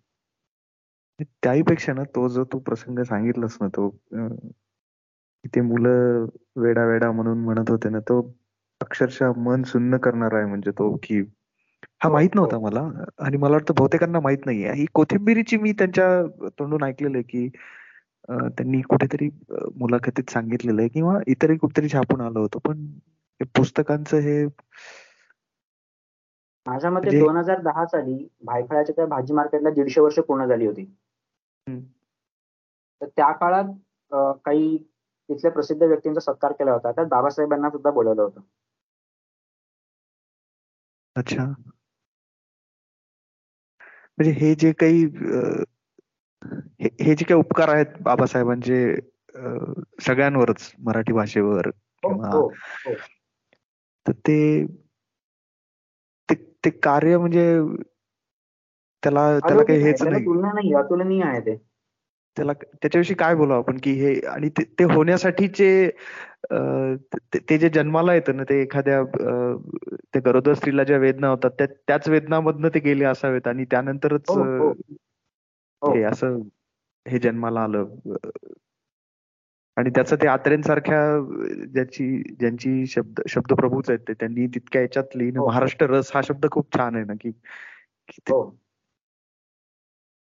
ते तू खूप छान सांगितलं म्हणजे मला दोन सेकंद मला आता खरंच सुचत नाहीये की काय बोलावं यावर किंवा काय प्रश्न विचारावा बाबासाहेबांच मी त्यांच्या पुस्तकातलं वाक्य सांगेन शिवचरित्रातलं बाबासाहेबांच्या शिवचरित्राशी अनेक रत्न विखुरलेली आहेत पण शिवचरित्र कोणी सांगावं किंवा शिवचरित्राबद्दल कोणी बोलावं ना त्याबद्दल बाबासाहेब असं म्हणतात शिवाजी महाराज म्हणजे क्रांतीचे अत्यंत उग्र दैवत. जे क्रांतीला भितात आणि म्हणूनच क्रांतीला विरोध करतात अशा भीरू प्रकृतीच्या लोकांनी शिवाजी महाराजांच्या कार्याचा वारसा सांगण्याच्या भानगडीत पडूच नये. अशांनी फक्त शिवाजी महाराजांच्या उठल्या बसल्या दुपारत्या कराव्यात. शिवाजी राजांचे चरित्र केवळ तोंडी लावायला ठीक आहे पण पचवायला महाकठीण आहे. त्यासाठी मन आणि मनगट प्रगमनशील धाडसी क्रांतिकारकाचेच हवे. येऱ्या गबाळाचे ते कामच नव्हे. हे जे बाबासाहेब म्हणालेत ना की आजकाल फक्त दुपारते करणारे उरलेत दुर्दैवाने. आणि ज्यांचं हो. मन आणि मनगट प्रगमनशील धाडसी क्रांतिकारकाचं होतं ते आपल्याला सोडून गेले. अगदी खरंय. म्हणजे फक्त ते म्हणतात ना की माझा राजा माझा असं असं काहीतरी फक्त अभिमान बाळगून जे करतात त्यांनी हे पण समजून घेतलं पाहिजे ना की ते पोचण्यासाठी आज ज्याच्यामुळे आपण अभिमान बाळगतो त्यासाठी कोणी किती खस्ता खाल्लेल्या आहेत आणि कुठल्या हो, हो. कुठल्या पातळीवर खस्ता खाल्लेल्या आहेत. त्यामुळे ते बरोबर आहे ते की ते शिवचरित्र सुद्धा तितकं सहज सोपं नाहीये ना की फक्त फोटो लावणं किंवा हे करणं ह्या सगळ्या गोष्टी ठीक आहेत. ते करायला काही फारसे कष्ट पडत नाहीत कुणालाच. बरोबर. पण ते पण तो एक तो एक प्रसंग बरेचदा व्हॉट्सअपवर आता एवढं तू छान सांगतोस तू नक्की सांगशील की गोणी दांडेकरांचा एक एक लेख असतो तो बरेचदा फिरत असतो हो, हो. की त्याविषयी जरा सांग ना की त्यांना भेटले होते बाबासाहेब भर पावसामध्ये सायकलवर हो हो, हो. बाबासाहेबांनी शिवचरित्र लेखन लेखक बाबासाहेब किंवा शिवशाहीर बाबासाहेब हा बाबासाहेबांचा एक पैलू आहे पण बाबासाहेब मुळात हाडाचे इतिहास संशोधक आहेत इतिहासकार आहेत. बाबासाहेबांना आपण गेल्या भागात जी परंपरा सांगितली ना इतिहासकारांची ती राजवाडे असतील गणेश हरी खरे असतील. बाबासाहेब सुद्धा त्याच परंपरेतले इतिहासकार होते. बाबासाहेबांनी सुद्धा कागदपत्रांसाठी भरपूर वणवण केलेली आहे. बाबासाहेब साधारणतः एकोणीसशे बत्तीस ते एकोणीसशे चौसष्ट या काळात सह्याद्रीतले कितीतरी घाट आंबेनळी आंबोली वरंधा कुंभारली खंडाळा हे असे वीस वीस मैलाचे घाट घाट आहेत ते बाबासाहेबांनी सायकलवर पार केलेत. आणि कशासाठी पार केले? हो तर कुठून तरी एक कोणीतरी बातमी आणतं की अमुक अमुक कागदपत्र उपलब्ध आहे म्हणून अमुक अमुक काहीतरी कागदाचा कप्पा आहे म्हणून. मग तो काय आहे तो पाहायला जावं म्हणून बाबासाहेब तिथपर्यंत जायचे. मग असेच बाबासाहेब एकदा त्या प्रतापगडाजवळच्या घाटातून उतरताना त्यांना गोणी दांडेकरांनी पाहिलं. त्यांनी विचारलं अरे बाबा तू काय करतोयस? म्हणे इथे कागदपत्र सापडलं असं कोणी म्हणत म्हणून पाहायला गेलो. ते म्हणाले तू बसने जायचं होतं. ते म्हणे नाही. आपलं स्वतःचं वाहन असलेलं कधीही बरं म्हणून मी सायकलवरून गेलो. तर बाबासाहेबांनी असे भरपूर प्रवास केलेले आहेत. बाबासाहेब अगदी शिवाजी महाराज ज्या पद्धतीने आग्र्याहून सुटून राजगडावर आले बाबासाहेब सुद्धा आग्र्याला जाऊन चालत राजगडापर्यंत आलेले आहेत. बाबासाहेबांनी सुद्धा भर पावसामध्ये पन्हाळगड ते विशाळगड असा प्रवास केलेला आहे.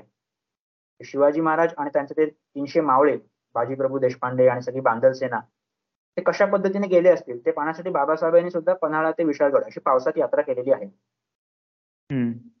आणि तानाजींनी ज्या पद्धतीने सिंहगड चढला होता त्या पद्धतीने बाबासाहेब सुद्धा चढले आहेत.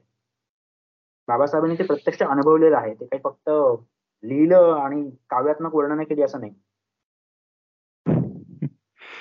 मला मला आठवतं मी तो पन्हाळगड ते विशाळगड हा ट्रेक केला होता.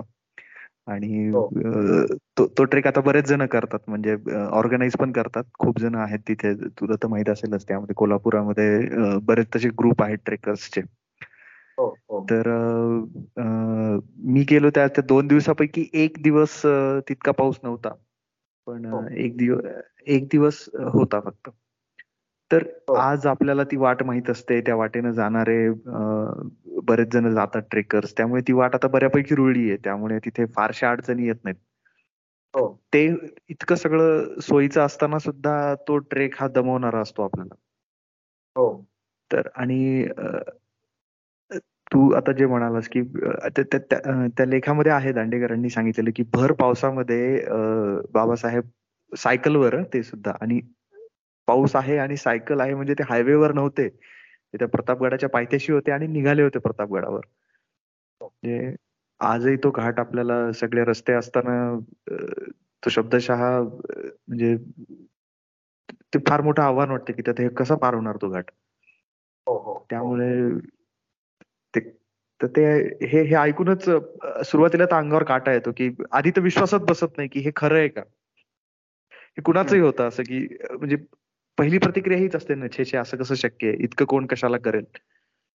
पण पण ते ते इतर कोणी थोडेच होते. ते बाबासाहेब होते ना की ज्यांना ते ते स्वतःच म्हणलेत तसं की त्यांना वेळच लागलं होतं त्या गोष्टीचं की सगळं हो. माहीत करून घ्यायचं. हो. मला वाटतं ते पुलंनीच म्हटलेलं आहे ना की जेव्हा बाबासाहेब होते तेव्हा की अशी आता एकच जागा उरलेली आहे जिथं शिवाजी महाराज गेले आहेत आणि बाबासाहेब नाही गेलेले. ते मला पण नक्की खात्री नाहीये पण मला वाटतं पु ल देशपांडेंचंच वाक्य आहे की ते त्यांनीच म्हटलं होतं की ती ती अर्थात एकच जागा उरली होती ती म्हणजे स्वर्ग. आणि आता तर ते तिथेही पोहोचलेच आहेत म्हणा. त्यामुळे ते ते मला ते शंभर टक्के पटलं होतं ते जे ज्यांनी कोणी म्हणलं असेल ते की आता तू सांगितल्यानंतर तर खात्रीच झाली आता की इतकं हो. सगळं शोधून काढणं तिथे प्रत्यक्ष ते सगळा तो मार्ग त्या मार्गाने प्रवास करणं ते सुद्धा पायी. सोपं नाहीये ना. दोन दिवसाचा ट्रेक हो. आपल्यासाठी शक्य होत नाही आपल्याला करणं पूर्ण. तर ते पूर्ण सगळं करणं. आणि मुळात बघायला गेलं तर गरज काय ह्या सगळ्या गोष्टींची? असा एखाद्याला प्रश्न पडू शकतो. हो. पण ते ते स्वतः त्यांनीच म्हणलेलं आहे की तू तू सांगितलंस त्याप्रमाणे की हे काही येड्या कोणाचंही काम नाहीये की शिवाजी महाराजांचं येड्या गबड्याचं काम नाहीये ते की ते चरित्र जाणून घेणं आणि ते जाणून घेण्यातच कस लागतो सगळ्या बाबतीत. हो.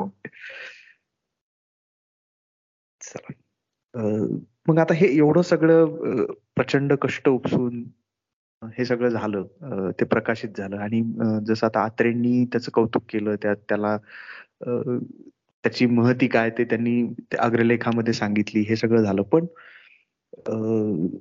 मग आता जर आपण पहिल्या भागातली आपली आपल्या ज्या काही चर्चा झाली होती त्या त्यानुसार की तू एक खूप छान वाक्य सांगितलं होतंस की साधनं तीच आहेत. पण कुठलंही शिवचरित्र हे नेमकं कसं असतं? तर ते ज्यांनी ते लिहिलंय त्यांनी त्याला ते कसं उमगलंय त्याला ते कसं समजलंय त्याचं विश्लेषण त्यांनी कसं केलंय त्यानुसार त्या शिवचरित्राचं महत्त्व किती आहे हे निश्चित होत असतं. बरोबर. तर मग जेव्हा हे हे राजा शिवछत्रपती प्रसिद्ध झालं तर त्यानंतर इतर जे काही संशोधक होते त्यांनी त्यांचा ह्याच्याकडे बघण्याचा दृष्टिकोन कसा होता? म्हणजे म्हणजे मला असं म्हणायचंय की त्या काळातही शिवचर शिवाजी महाराजांवर लिहिणारे संशोधक होतेच. हो. वेगवेगळ्या वेगवेगळ्या साधनांचा अभ्यास होऊन नवी नवी माहिती समोर येत होती. प्रत्येक जण आपापल्या पद्धतीनं त्याचं विश्लेषण करत होता. मग ह्या सगळ्या पार्श्वभूमीवर बाबासाहेबांनी जी मांडणी केली होती ह्या शिवचरित्रामध्ये त्यामध्ये काही असं नाविन्य होतं का? की त्यांचा काही दृष्टिकोन वेगळा होता का? किंवा एखादा त्यांनी नवा विचार मांडला शिवचित्राकडे बघण्याची नवी त्यांनी दृष्टी दिली असं ह्यापैकी काही झालं होतं का? हा तर पहिला मुद्दा असा की बाबासाहेबांच्या काळात किंवा त्यांच्या आधी कुठली शिवचरित्र प्रकाशित झाली होती? तर आपण गेल्या भागात ज्या शिवचरित्रांची नावं घेतली जसं एक क्रुव केळुसकर यांनी क्षत्रिय कुलावतंस श्री छत्रपती शिवाजी महाराजांचे चरित्र असं एक चरित्र लिहिलं होतं. त्या व्यतिरिक्त जदुनाथ सरकारांनी एक चरित्र लिहिलं होतं. चिवी वैद्यांनी लिहिलं होतं. माझ्या मते सरदेसाईंनी सुद्धा लिहिलं होतं त्या काळामध्ये. गोविंद सखाराम सरदेसाई ज्यांना आपण रियासत्कार सरदेसाई म्हणून ओळखतो. त्यांनी बहुतेक लिहिलं होतं. पण मुख्य भाग असा होता की जसं केळुसकरांचं शिवचरित्र असेल तर केळुसकरांचं शिवचरित्र आलं एकोणीसशे सहा ला आणि शिवभारत आणि जयदेशकावली ही महत्वाची साधनं एकोणीसशे पंचवीस सव्वीसच्या आसपास प्रकाशित झाली. हो, हो. तसंच जगन्नाथ सरकारांनी जे चरित्र लिहिलं तर जगन्नाथ सरकारांनी स्वतःच एका ठिकाणी असं म्हटलंय की त्यांच्या अभ्यासाचा मुख्य विषय हा औरंगजेब आहे. आणि शिवाजी ही त्याची एक अनुषंगिक शाखा आहे. मी औरंगजेबाचा अभ्यास अभ्यास करतोय पण मग त्या योगाने मला शिवाजी महाराजांचा अभ्यास करावा लागतो.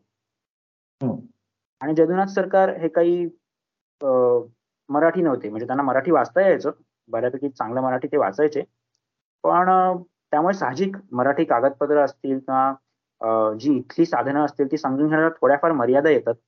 उदाहरणार्थ जगन्नाथ सरकारांनी शिवभारत हे काही विश्वसनीय साधन नाही असं म्हटलंय. किंवा जगन्नाथ सरकारांनी शिवाजी हा निरक्षर होता असं म्हटलंय. हो जे साफ चूक आहे जे त्याच्या त्याच्याबद्दलचे बरेच आता आपल्याकडे साधन आणि पुरावे उपलब्ध आहेत. सगळ्यात चांगला पुरावा म्हणजे शिवभारत. तर हा एक भाग येतो.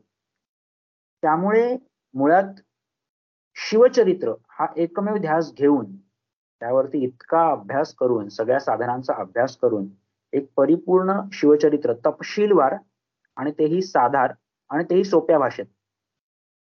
हे असं लिहिण्याचा त्या काळात माझ्या मते बाबासाहेबांचा हा पहिलाच प्रयत्न असेल. म्हणजे निदान त्या काळात इतर जर कुठले प्रयत्न झाले असतील तर ते आपल्याला माहिती नाहीयेत किंवा मला तरी माहिती नाहीयेत की माझ्यासमोर तरी असं काही आलेलं नाहीये तर हा एक भाग दुसरं असं की जे पु ल देशपांडेंनीच किंवा छत्रपतींच्या घराण्यातल्या ज्या सुमित्रा राजे भोसले होत्या त्यांनी तसं नोंदवलं आहे की पूर्वी जे शिवाजीने अफजल खानाला मारले शिवाजीने बोट कापली शिवाजीने अमुक केले तमुक केले असा जो उल्लेख होता त्याऐवजी बाबासाहेबांच्या शिवचरित्रामुळे शिवाजी महाराजांनी अफजल खानाचा वध केला. शिवाजी महाराजांनी शाहिस्तेखानाची बोटं कापली असा एक आदरार्थी उल्लेख व्हायला लागला.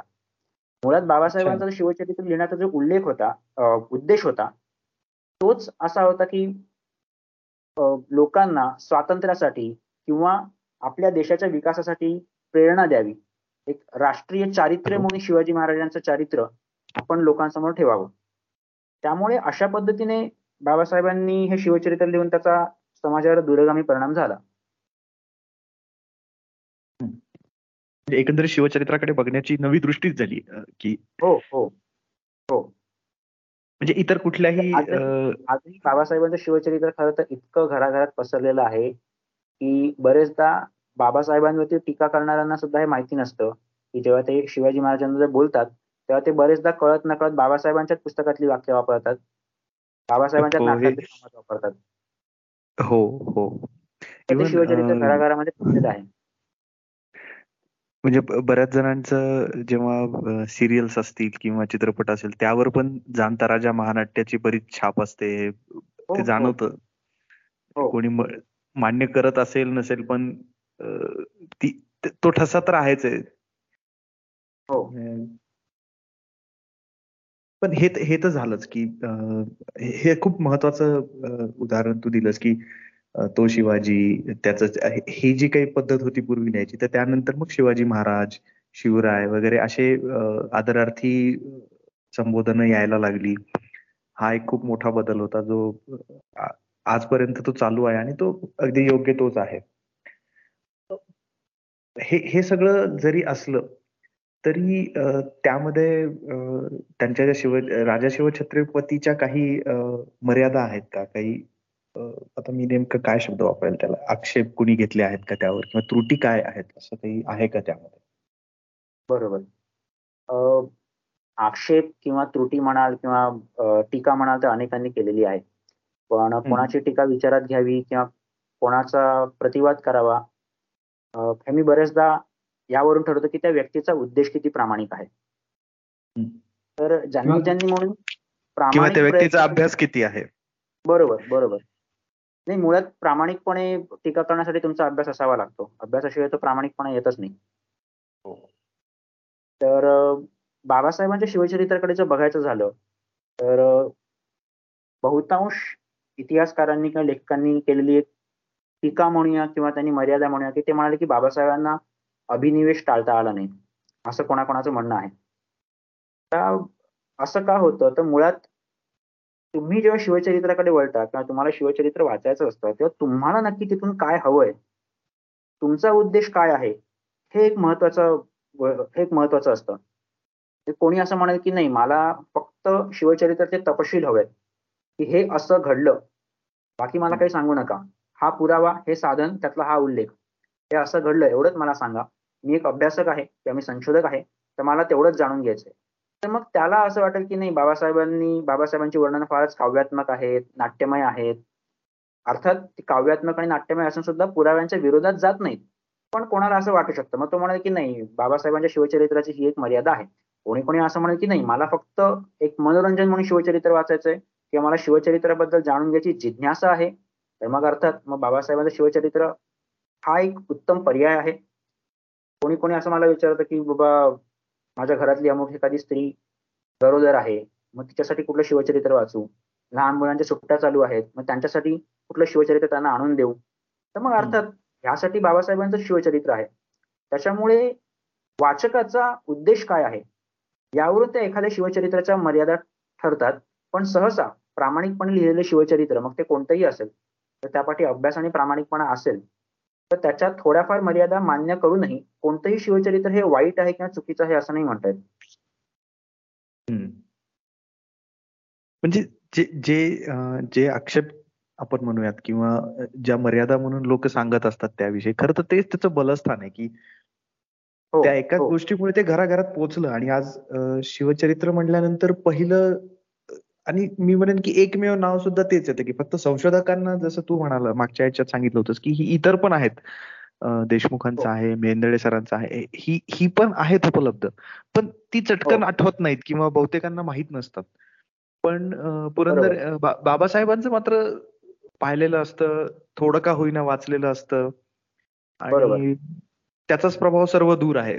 हे हे तर कोणालाही नाकार हो ऐकलेलं सुद्धा असतं. त्यामुळे ते कोणालाच नाकारता येणार नाही की भले तुम्ही त्याच्यातली काव्यात्मकता किंवा थोडस पालनाडिक वर्णनही काही जण म्हणतील पण ते हो. जे जे लोक त्याला त्रुटी म्हणतात तीच त्याचं खरं तर स्ट्रॉंग पॉइंट आहे तो.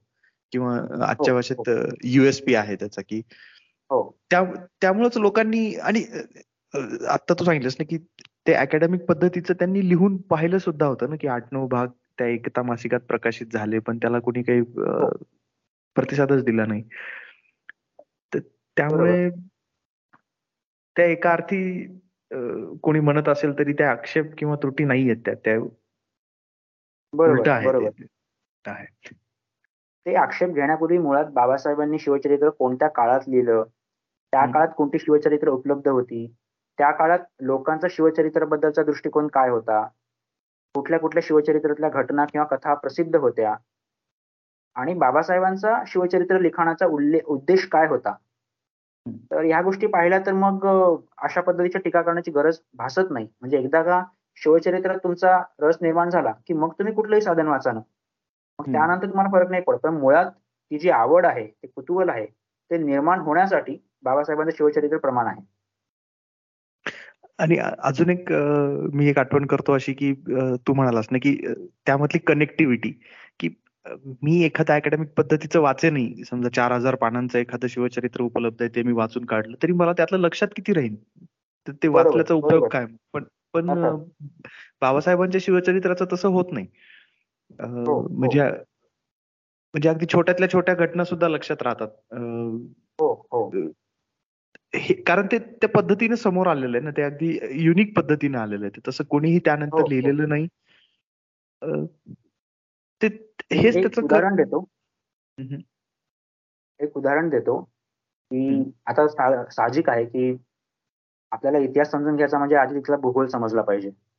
त्यामुळे शिवाजी महाराजांचा इतिहास समजून घेताना मावळ भागातला जो भूगोल आहे तिथली भौगोलिक परिस्थिती कशी आहे तिथली लोक कशी आहेत हे बहुतांश शिवचरित्रांमध्ये कमी अधिक फरकाने लिहिलेलं असतं. तर साधारणतः तो भाग असा आहे की पश्चिम किनारपट्टी तिथून आहेत ते सह्याद्रीची पर्वतरांग आणि मग तिथे पूर्वेकडे काही डोंगर आहेत आणि त्याच्यात तो मधला जो भाग आहे तो जे पश्चिमेच्या बाजूला येत असल्यामुळे त्याला मावळ असं म्हटलं जातं. आणि मग त्या मावळात वेगळ्या वेगळ्या नद्या वाहतात. त्या नद्यांच्या नावाने त्या मावळांना नावं मिळालेली आहेत. तिथल्या लोकांचं मुख्य अन्न हे सहसा भात भाकरी कांदा अशा पद्धतीचं असतं. आणि सह्याद्रीचा जो एकूण दगड आहे तर आपल्याला माहिती आहे की भूकंपातून जो लावारस येऊन बाहेर थिजला तिकडे. त्याच्यामुळे तो बेसॉल्ट नावाचा खडक तयार झाला. आणि त्याच्यामुळे ते सगळी पठार आणि डोंगररांगा तयार आहेत. तर हेच अशा निरस पद्धतीचं हे जे वर्णन आहे ते बाबासाहेब कसं सांगतात? तर अग्नी आणि पृथ्वी यांच्या धुंद प्रणयातून सह्याद्री जन्माला आला. अग्नीच्या धगधगीत उग्र वीर्याचा आविष्कारही तितकाच उग्र आहे. पौरुषाचा मूर्तिमंत साक्षात्कार म्हणजे सह्याद्री. आणि मग ते पुढे कसं सांगतात? सह्याद्रीच्या असंख्य रांगा पसरलेल्या आहेत उभ्या आणि आडव्याही सह्याद्रीच्या पूर्वांगास पसरलेल्या डोंगरांमधील गल्ल्या मोठमोठ्या आहेत. कृष्णा आणि प्रवरा यांच्या दरम्यान असलेल्या गल्ल्यातच चोवीस मावळे बसली आहेत. आणि मावळात सह्याद्रीच्या उतरणीवरती नाचणी उर्फ नागली पिकते. नाचणीची लाल लाल भाकरी हिरव्या मिरचीचा ठेचा आणि कांदा हे मावळचे आवडते पक्वांना आहे. हे पक्वांना खाल्ले की बंड करायचे बळ येते. आहे तेच आहे. म्हणजे कोणी अगदी नीरज पद्धतीने वर्णन करेल की ज्वालामुखी वगैरे होता मग बेसाळचा खडक तयार झाला अशा पद्धतीने सह्याद्रीची रांग त्या डोंगर रांगा मावळ वगैरे वगैरे. ते बाबासाहेब हे असं सांगतात. मला मला एक एक एक एक याचं वर्णन आठवतंय. नक्की नक्की नाही क्लिक होते मला ती कुठली लढाई होती की ज्याच्यामध्ये एक किल्ला जिंकण्यासाठी सगळे मावळे जातात त्यामध्ये. तर त्यात त्यांनी सांगितलं होतं की समोर गनीम दिसतोय. आणि आता गनीम झाल्यानंतर झाली लढाईला सुरुवात. आणि मग त्यामध्ये त्यांनी ते सांगितलंय ना की आता फक्त एकच ध्येय की त्या गनिमाला ठेचायचं. तर मग ज्याला जे मिळेल ते. मग त्यांनी ते कसं सांगितलं पुढे की कोणी कुऱ्हाड घेतली कोणी समोर दिसणारे धोंडे उचलले कोणी विळी घेतली घरातली. इथे हो, कोणाला हो. युद्धाचं काही करून युद्ध जिंकायचं. आणि हे म्हणजे आता हे सगळं सांगत असताना ते शब्दशः समोर उभं राहतं ना की आता बस लढायला निघालेले आहेत सगळे जे काही असतील हजार पाचशे किती जी काही संख्या असेल ती. आणि म्हणजे बाकी ठिकाणी काय की तिथं बाकी ठिकाणी वर्णन कसं येईल की झाली तिथे लढाई झाली इतके मेले इतके जखमी झाले वगैरे हे असं वर्णन येईल. पण हे वर्णन हो. किती आहे बघा ना की ज्याला जे दिसतंय समोर की कोणी अक्षरशः कोणाकडे तलवार नाहीये पण तो फक्त दगड उचलून त्या लढाईत सामील झालेला आहे. हे हे एवढं हो, हो. सांगितल्यानंतर चित्र तर तुम्ही ठरवलं जरी की आता उभा राहायचं नाही डोळ्यासमोर तरी ते उभं राहतं. बरोबर. लढाईचं वर्णन यापेक्षा आणखीन खरंच आणि ते म्हणतात ना की मला एक एक वाक्य पण त्याच्यातलं तसे तर चिक्कार लक्षात येत वाक्य. पण ते हे आता आठवतंय की आमच्या आमच्या मावळ्यांना दुसरं काही माहितच नाही की उचलली तलवार आणि लिहून ते समोरच्याला गनिमाला ठेचून काढलं. पण हो. हे हे हे कुठेतरी लिहून ठेवायचं असतं हे आम्हाला माहीत नाही. आम्हाला फक्त इतिहास घडवायचं माहीत होतं की राजाने सांगितलंय म्हणून लढा. बरोबर म्हणजे झालं. ह्या दोन वाक्यामध्येच कळून आलं की मावळे म्हणजे काय की बाबा आता आपल्याला हे टास्क दिलेले ते टास्क कंप्लीट करा. त्याच्यामध्ये किंवा ते शाहिस्ते खानाच्या छावणीचं सुद्धा किती वर्णन येतं सुंदर की हो, हो. आणि त्या वर्णनातून कळतं की महाराज जे त्या लाल महालापर्यंत पोहोचले शाहिस्ते खानाला त्यांना तर मारायचंच होतं ना त्याला हो. की तर ते किती कठीण होतं ते असं नव्हतं की अगदी सहज त्यांनी लाल महालामध्ये एंट्री केली किती छावणी किती दूरपर्यंत पोहोचली होती त्याच्यामध्ये किती होते ते त्यांनी किती सुंदर लिहिले म्हणजे ते तुम्हाला वेगळं त्याला काही करावंच नाही लागत ना इमॅजिन सगळं सहज सोपं होऊन जातं. अजून एक अजून एक मला आठवतं ते म्हणजे आजकाल आताशा मला माहीत नाही तिकडे महाराष्ट्रात ते खूप जण लावतात ते हे असतात ना राजकारणी लोक. तर ते त्यांच्या ते गल्ली बोळातले दादा लोक असतात ना त्याचं वर्णन करणार ते वाक्य येते की राजासारखं मन मनासारखा राजा. ते ते ते खूप ठिकाणी मी ते पाहिलं होतं त्या होर्डिंगवर की त्या छोट्याशा विभागाचा तो तो नेता असतो नेता आहे आणि हे हे वाक्य पण याच्यातलंच आहे ना राजा शिवछत्रपती मधलंच आहे ना की हो, हो. किती थोडक्यामध्ये ते देवगिरीचं वर्णन करताना आहे की राजासारखं हो, मन होतं मनासारखा राजा होता. हे एक पाहिलं तर याच्यात कुठलंही वेगळं फार मोठे विशेषण आहेत काही नाही. दोन दोन शब्दांचे वाक्य आहेत ते पण त्याचा इम्पॅक्ट किती खोलवर आहे आणि खरंच बरोबर बरोबर. आता हे तू सांगतोय तर मला पण आठवायला लागलंय. म्हणजे ते किती खोलवर रुजलेलं आहे. मला दुसऱ्या एखाद्या पुस्तकाचं काही आठवणार सुद्धा नाही आणि तुझ्याकडे तर कितीतरी उदाहरणं असतील अशी बरोबर. त्यावरून मला एक हे असं आठवतं की इतकं सगळं लिहिलेलं आहे की आता तू ते सांगितलंस की महाराज हे कुठल्याही बाबासाहेब सॉरी बाबासाहेब हे इतर कुठल्याही इतिहास संशोधकासारखे संशोधकच होते. बरोबर. आणि त्यांनी तितकी मेहनत घेऊन म्हणजे एखादा कादंबरी कार जो असतो तो फक्त उपलब्ध याच्यावर काहीतरी हे करून लिहितो. पण बाबासाहेबांचं तसं नव्हतं. त्यांनी तो अभ्यास सुद्धा तितकाच कसून केला होता आणि त्यानंतरच त्यांनी ते लिहिलं. पण एवढं सगळं जरी असलं तरी त्यांनी स्वतःला कधीही इतिहासकार किंवा संशोधक त्यांनी स्वतःला म्हणले नाहीत ते. ते स्वतःला हो. कायमच मी शिवशाहीर आहे असंच म्हणायचे. हो, हो. तर तर ही जी शिवशाहीर ही जी पदवी आहे ही त्यांना कोणी दिली होती का ते स्वतःलाच असं त्यांनी स्वतःसाठी हे ठेवलं होतं ते? नाही. म्हणजे बाबासाहेबांना स्वतःला शाहीर म्हणून घ्यायचं घ्यायला आवडायचं ही गोष्ट खरी आहे. पण त्यांनी काही स्वतः स्वतःला कुठलीही पदवी दिली नाही. म्हणजे ते आजकालचे जे शिवव्याख्या ते शिवलेखक वगैरे असतात तर असा काही प्रकार नव्हता. बाबासाहेबांना स्वतःला शाहीर किंवा गोंधळी वगैरे म्हणून घेण्यापाठी बाबासाहेबांचा उद्देश एवढाच होता की बाबासाहेबांचं म्हणणं होतं की माझ्याकडे तितकी प्रतिभा नाही. बाबासाहेबांसमोर आदर्श म्हणून जे इतिहासकार होते बाबासाहेब असं म्हणायचे की माझ्याकडे तेवढी काही प्रतिभा नाही आणि मी इतिहासकाराची भूमिका न घेता त्यात खरं खोटं न करता शिवचरित्राचं जे गायन आहे ते मी केलेलं आहे. त्यामुळे त्यांना ते एक प्रकारे शाहीर किंवा गोंधळी असं म्हणून घ्यायला आवडायचं. पण त्यांनी स्वतः स्वतःला कधी पदव्या लावल्या नाहीत. मग बाबासाहेबांना ही पदवी कोणी दिली? तर छत्रपती घराण्यातल्या सुमित्राराजे भोसले यांनी एकोणीसशे त्रेसष्ट साली बाबासाहेबांना शिवशाहीर अशी पदवी दिली. आणि त्यांनी बाबासाहेबांचा शिवशाहीर शिवशाहीर असा उल्लेख केला. म्हणजे अगदी अलीकडची गोष्ट असेल की बाबासाहेबांचं जेव्हा निधन झालं नोव्हेंबर दोन हजार एकवीस ला त्यावेळेस सातारच्या उदयनराजे भोसले यांनी एक ट्विट केलं होतं. आणि त्यात सुद्धा त्यांनी हेच म्हटलं होतं की सुमित्रा राजेंनी बाबासाहेबांना शिवशाहीर ही पदवी दिली होती. अच्छा. म्हणजे त्यांना त्यांचा सन्मान हा राजघराण्याकडनंच झालेला आहे. हो हो हो. हे हे हे हे माहीत होतं पण म्हणजे नेमकी कोणी दिली? म्हणजे राजघराण्यात कोणीतरी दिली होती इतकंच माहीत होतं. पण हे म्हणजे ते तो त्यांच्या कार्याचा उचित गौरवच आहे. जो ती पोचपावतीच म्हणावी लागेल की खुद्द राजघराण्याकडनं त्याची दखल घेतली जाते आणि नुसती दखलच घेतली जात नाही तर त्यांना सन्मानितही केलं जातं. त्यांच्यासाठी ही. सन्मानाचीच बाब असेल.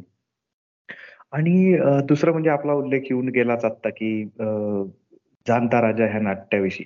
नाटक म्हणता येणार नाही त्याला ते महानाट्य आहे की तसा प्रयोग मला वाटतं महाराष्ट्रात म्हणजे महाराष्ट्र हे नाटक करण्यासाठीच ओळखलं जातं की खूप चांगल्या तऱ्हेचे होतात आणि आणि हे मात्र जागतिक दर्जाचं नाटक नाट्य होतं हे महानाट्य ज्याला सगळे म्हणायचे तर ती पण अर्थातच बाबासाहेबांचीच कल्पना हे जे फक्त हो. शिवचरित्र पुस्तकाच्या रूपाने नाही तर ते दृश्य स्वरूपात सुद्धा असायला हवं हेच त्यामागचं बरोबर म्हणजे ते आणि त्या नाटकाचं त्या नाट्याचं आकर्षणच किती होतं की खुद्द म्हणजे प्रचंड हत्ती असायचे मोठे मोठे घोडे असायचे ते त्याचा तो हे होतं खूप मोठा तो सेट असायचा. आणि सगळ्यात लक्षात राहणारा त्यातला भाग म्हणजे महाराजांचा राज्याभिषेक. तेव्हा ती आतिषबाजी पण व्हायची सगळी सुंदर. हो, हे. हे एक होतं. आणि दुसरं मला म्हणजे हा हा पहिला प्रश्न जाणता राजा ह्या नाट्याविषयी तू तू आम्हाला सांगशीलच. पण त्याचबरोबर दुसरी एक बाब होती की स्वतः बाबासाहेब हे पूर्ण जगभर फिरले. म्हणजे फक्त महाराष्ट्रात नाही भारतात नाही. ते म्हणजे महाराजांवर व्याख्यान देण्यासाठी. तर हे जे काही दोन त्यांचे आपण उपक्रम म्हणूयात तर त्याविषयी आणखीन सांगणं थोडं. म्हणजे शिवचरित्र तर आहेच पण आपण जर याविषयी नाही बोललो तर तो भाग अपूर्ण राहील. त्यामुळे बरोबर बरोबर. त्याच्या काही आठवणी आयुष्यात म्हणजे संपूर्ण आयुष्यात त्यांनी एकूण दिलेली व्याख्यानं अशी जर मोजायची झाली तर अंदाजे साधारणतः त्यांनी बारा हजार व्याख्यानं दिली. बापरे बाप. हो आणि या काळात अर्थात त्यांनी परदेशी व्याख्यानं दिली. तर त्यांच्या परदेश स्वारीचीच एक गोष्ट आहे की एकोणीशे अठ्याहत्तरमध्ये बाबासाहेब युरोपच्या दौऱ्यावर होते. आणि तिथे त्यांनी रोममध्ये एक भव्य नाट्यप्रयोग पाहिला. तिथे असेच साधारण चार पाचशे कलाकार दोन तीनशे घोडे रथ असं ते एक इटालियन इतिहासातली ती प्रेमकथा होती खरं तर. आणि बाबासाहेबांना असं वाटलं की एक साध्या प्रेमकथेवरती हे लोक इतकं मोठं नाटक करत असतील तर आपण शिवचरित्रावर नको का करायला? त्यांच्या डोक्यात नेहमी तेच चालू असायचं. हो हो हो.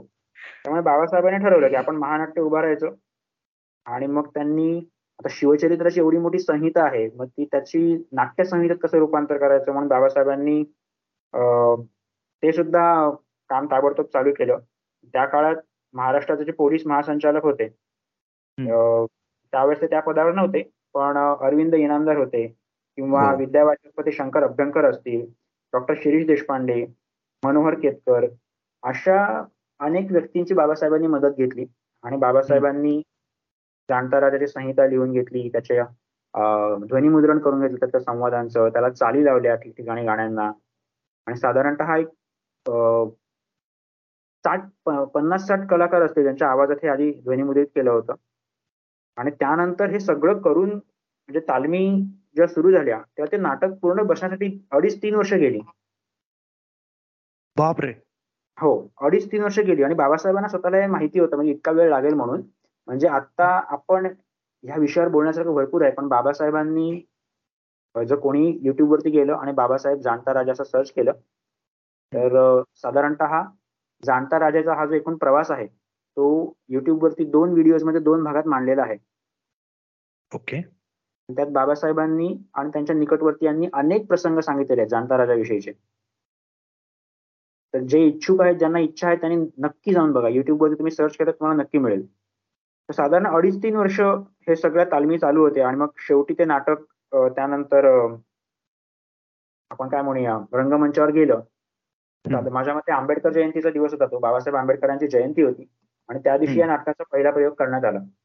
कोणत्या वर्षी? अर्थातच म्हणजे तो नाटक ते नाटक हाच एक इतिहास बनला. अच्छा. हे कोणत्या वर्षी पहिला प्रयोग झाला? माझ्या आठवणीप्रमाणे एकोणीसशे चौऱ्याऐंशी पंच्याऐंशीच्या आसपास केला असेल. अच्छा. आणि तू आता बोलता बोलता एक उल्लेख केलास की खुद्द बाबासाहेबांनी काही म्हणजे त्यातली गाणी बसवली त्याला चाली दिल्या म्हणजे ते संगीतकार पण झाले त्यासाठी. नाही बाबासाहेबांनी चाली बसवल्या असं नाही. बाबासाहेबांसोबत इतर व्यक्ती होत्या. म्हणजे बाबासाहेबांनी स्पेसिफिकली जर कुठली चाल सुचवली असेल तर मला कल्पना नाही. पण मनोहर केतकर म्हणून बाबासाहेबांसोबत जे गृहस्थ होते त्यांनी चाली बांधलेल्या आहेत काही गाण्यांच्या. अच्छा. हो. हो आणि त्यामध्ये बरेचसे महाराष्ट्राची लोकगीत पण येतात. किंवा हो. म्हणजे भारुड भारुड असेल पोवाडे असतील ते तर येतातच. हो हो. खुद्द बाबासाहेबांचं समालोचन असतं. आणि हो. म्हणजे जे काही करायचं ते फक्त महाराजांसाठी आणि भव्य दिव्य. साधं सुद्धा काही नाहीच. अर्थात अर्थात. बाबासाहेब स्वतःच काय म्हणायचे? काम नेहमी सरदारकीने करा. असे छोटी मोठी कामं करूच नका.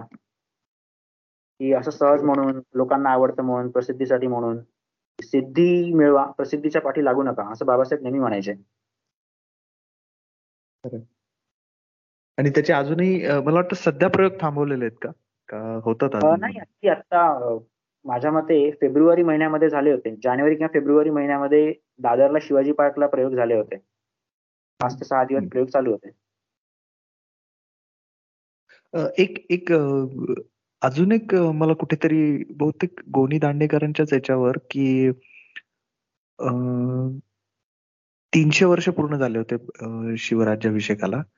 त्यावेळेस एक खूप मोठा उत्सव मुंबईमध्ये झाला होता. हो हो हो. त्याविषयीची काही आठवण आहे का? म्हणजे त्याचा मी लेख वाचला होता की एकोणीशे चौऱ्याहत्तरमध्ये तीनशे वर्ष पूर्ण झाली होती. आणि त्यावेळेस दादरला शिवाजी पार्कला एक शिवसृष्टी उभारली होती. त्यामध्ये अगदी यशवंतराव चव्हाण असतील किंवा तेव्हाचे मुख्यमंत्री वसंतराव नाईक बाळासाहेब ठाकरे लता मंगेशकर पु ल देशपांडे अशा अनेक व्यक्ती तिकडे होत्या. सातारच्या राजमाता सुमित्राराजे भोसले होत्या. आणि त्यांनी सुद्धा ह्या सगळ्या प्रसंगाला ते उपस्थित होत्या आणि त्यावेळेला तो एक कार्यक्रम केला होता दादरला. तात्पुरती शिवसृष्टी उभारली होती. हो तात्पुरती शिवसृष्टी उभारली होती. अच्छा. आणि मला वाटतं त्यानंतर आता कायमस्वरूपी शिवसृष्टी आहे जे ज्याची आपल्या गप्पां गप्पांची सुरुवात जिथून सुरू झाली ती ती शिवसृष्टी आता कायमस्वरूपी तिथे आहे आता. हो हो. म्हणजे पुण्याच्या आंबेगाव परिसरात बाबासाहेबांनी शिवसृष्टी उभारायला सुरुवात केली. म्हणजे बाबासाहेबांचं कायम असं स्वप्न होतं की ते परदेशामध्ये डिझनीलँड वगैरे असतं ते त्यांची काल्पनिक सगळी जी पात्र असतात ती दाखवतात तिकडे. मग आपण आपला सत्य इतिहास कहाणी दाखवायचा? अगदीच. बाबासाहेबांची कल्पना अशी की एखादा एखादा भव्य किल्ला वगैरे असेल ना त्या पद्धतीने बांधकाम करायचं.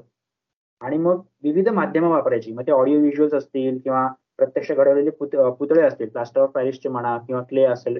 असे वेगळे वेगळे पुतळे घडवायचे. वेगळ्या वेगळ्या वस्तू घडवायच्या. किंवा आपल्याकडच्या असलेल्या ज्या काही ऐतिहासिक वारसे आहेत ज्या वस्तू आहेत त्या सगळ्या प्रदर्शनासाठी ठेवायच्या शस्त्रांचे प्रकार दाखवायचे.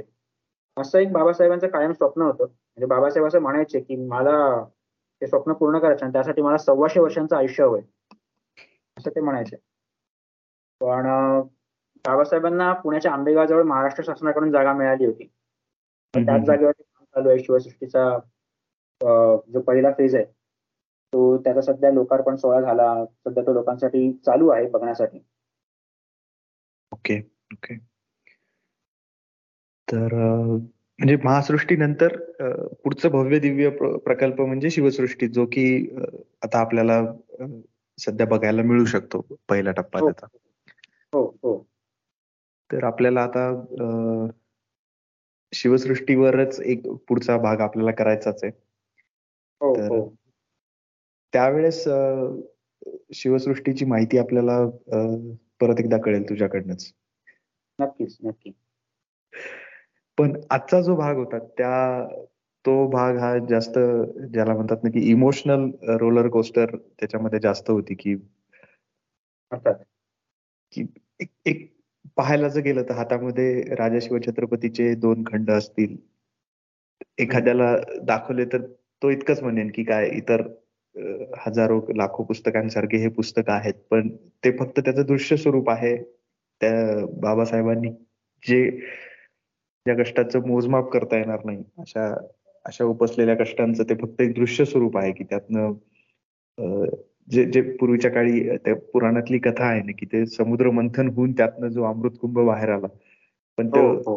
तो बाहेर काढण्यासाठी मेरू पर्वत वापरला शेषनाग वापरला देव दानव सगळे एकत्रित आले आणि कितीतरी वेळ त्यांनी घुसळण केली समुद्राची आणि त्यातनं मग बाहेर पडलं. इथं त्याच तोडीचे हे प्रयत्न मला तरी आता या क्षणाला एवढंच म्हणू शकतो मी की छान उपाय.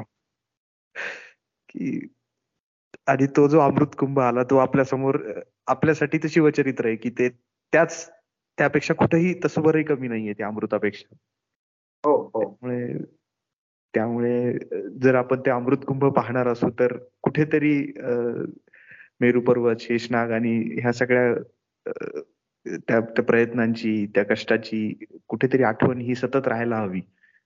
बरोबर बरोबर. जरी तरी बाबासाहेबांनी ती सांगितली नसली तरी तुझ्यासारखे जे आहेत की जे ज्यांनी त्यांच्यासोबत काम केलेलं आहे ज्यांना ह्या गोष्टी माहीत आहेत आणि त्यांनी असं खरंच हे तू तू हे जे काही सांगितलंस ना हे फारसं कुठेही ऐकायला वाचायला तितकंसं मिळत नाही. कारण खुद्द बाबासाहेबच कधी त्याविषयी तितकंसं बोलायचे नाहीत. कोणी विचारलं तरच ते सांगत असतील. बरोबर बरोबर. पण ते माहीत होणंही तितकंच गरजेचं आहे.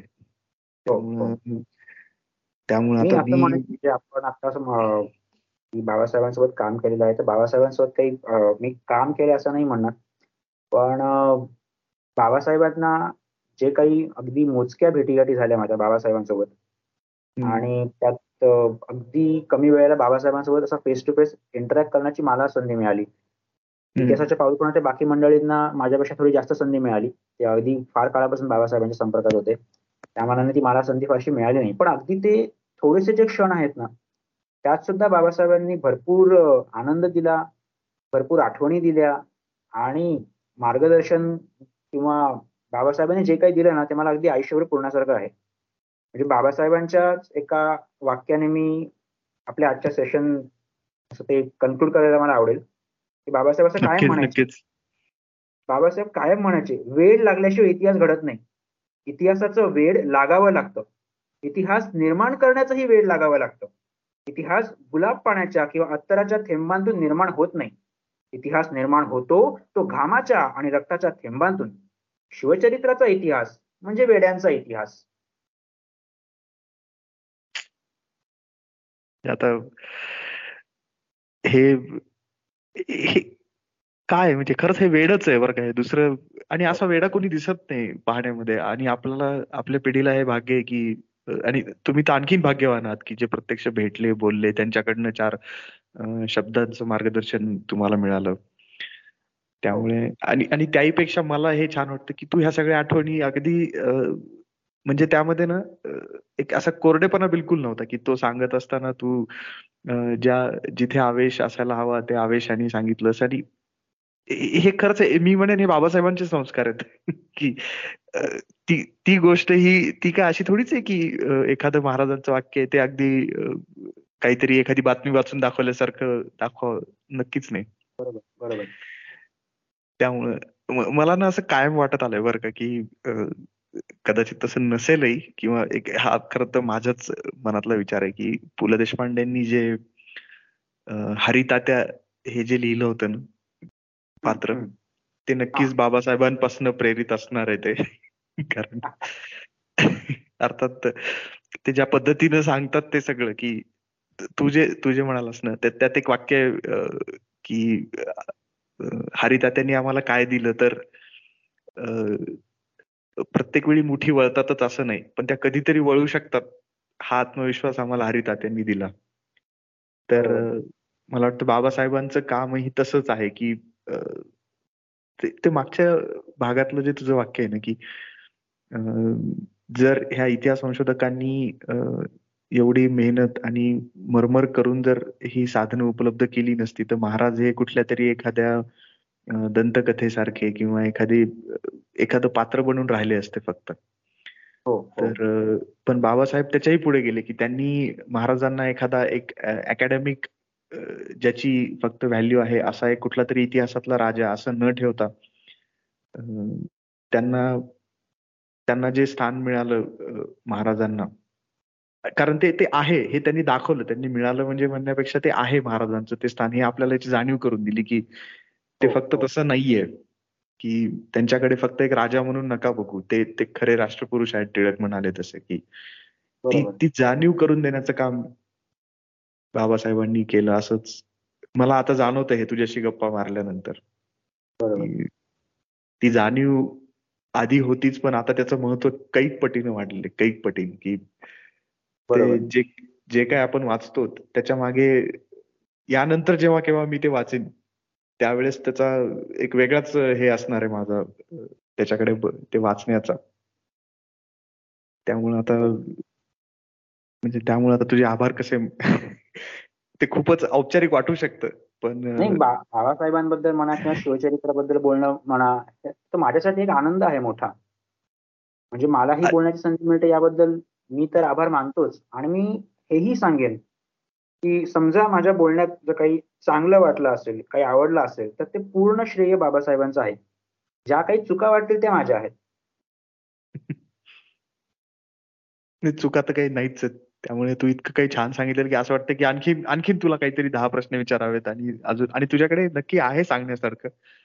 पण आपल्यालाही काही वेळेच्या मर्यादा आहेत. आपण हाही एपिसोड आपला असाच म्हणजे धमाल हा शब्द नाही वापरणार मी पण तो खूप जास्त काय म्हणता येईल संस्मरणीय झालाय तो की इतके काही हो. कळालेलं आहे त्यामागे की शब्द नाही येत आता वेगळे आणखी काय प्रश्न तरी काय विचारणार. पण आता आता उरलंय म्हणजे की आता आपण शिवचरित्राचं मूळ कुठे ते पाहिलं. बाबासाहेबांचं शिवचरित्र ते कसं निर्माण झालं ती तितकीच एक्साइटिंग आणि आजच्या याच्यामध्ये रोमांचक इंटरेस्टिंग काय काय जी काय विशेषण असतील ती कमी पडतील अशी ती कथा आहे त्यामागची ती ऐकली. आता पुढचा जो भाग आहे त्यामध्ये ही शिवसृष्टी नेमकी काय आहे हे जाणून घ्यायचे आणि त्यानंतरच ते मला वाटतं एक एक वर्तुळ छोटस कव्हर होईल ना ते वर्तुळ पूर्ण होईल. कारण हो. की म्हणजे इतकं सगळं झालेलं आहे आणि आता आणखीन परत काहीतरी दृश्य स्वरूपामध्ये तिथे दिसतंय. तर तिथे नेमके काय काय असणार आहे? नुसतं कोरड्या बातम्या नको आहेत आपल्याला की कोणीतरी उद्घाटन केलं ते उपलब्ध झालं त्याला इतकं तिकीट आहे किंवा इतका वेळ लागतो बघायला. हे हे यामध्ये मला तरी वाटतं ही तर ही माहिती कुठेही मिळू शकते. त्यांच्या वेबसाईट पण आहे ना शिवसृष्टीची. हो, हो. तर तर तशी कोरडी माहिती तर नक्कीच नकोय आम्हाला. त्यामुळे पुढच्या भागामध्ये तिसऱ्या भागामध्ये आपण आणखीन विस्तृत स्वरूपात मी परत नव्या प्रश्नांची मालिका घेऊन येईन. आणि तुझ्याकडे जे जे काही आहे ते तू भरभरून आम्हाला सांगशीलच. यात आता कुणालाच शंका नाहीये. त्यामुळे आपण हा भाग आता इथेच स्टॉप करू आणि एक छोटासा ब्रेक घेऊ. आणि तिसऱ्या भागामध्ये शिवसृष्टीविषयी आणखीन काही जाणून घेऊ. धन्यवाद. धन्यवाद.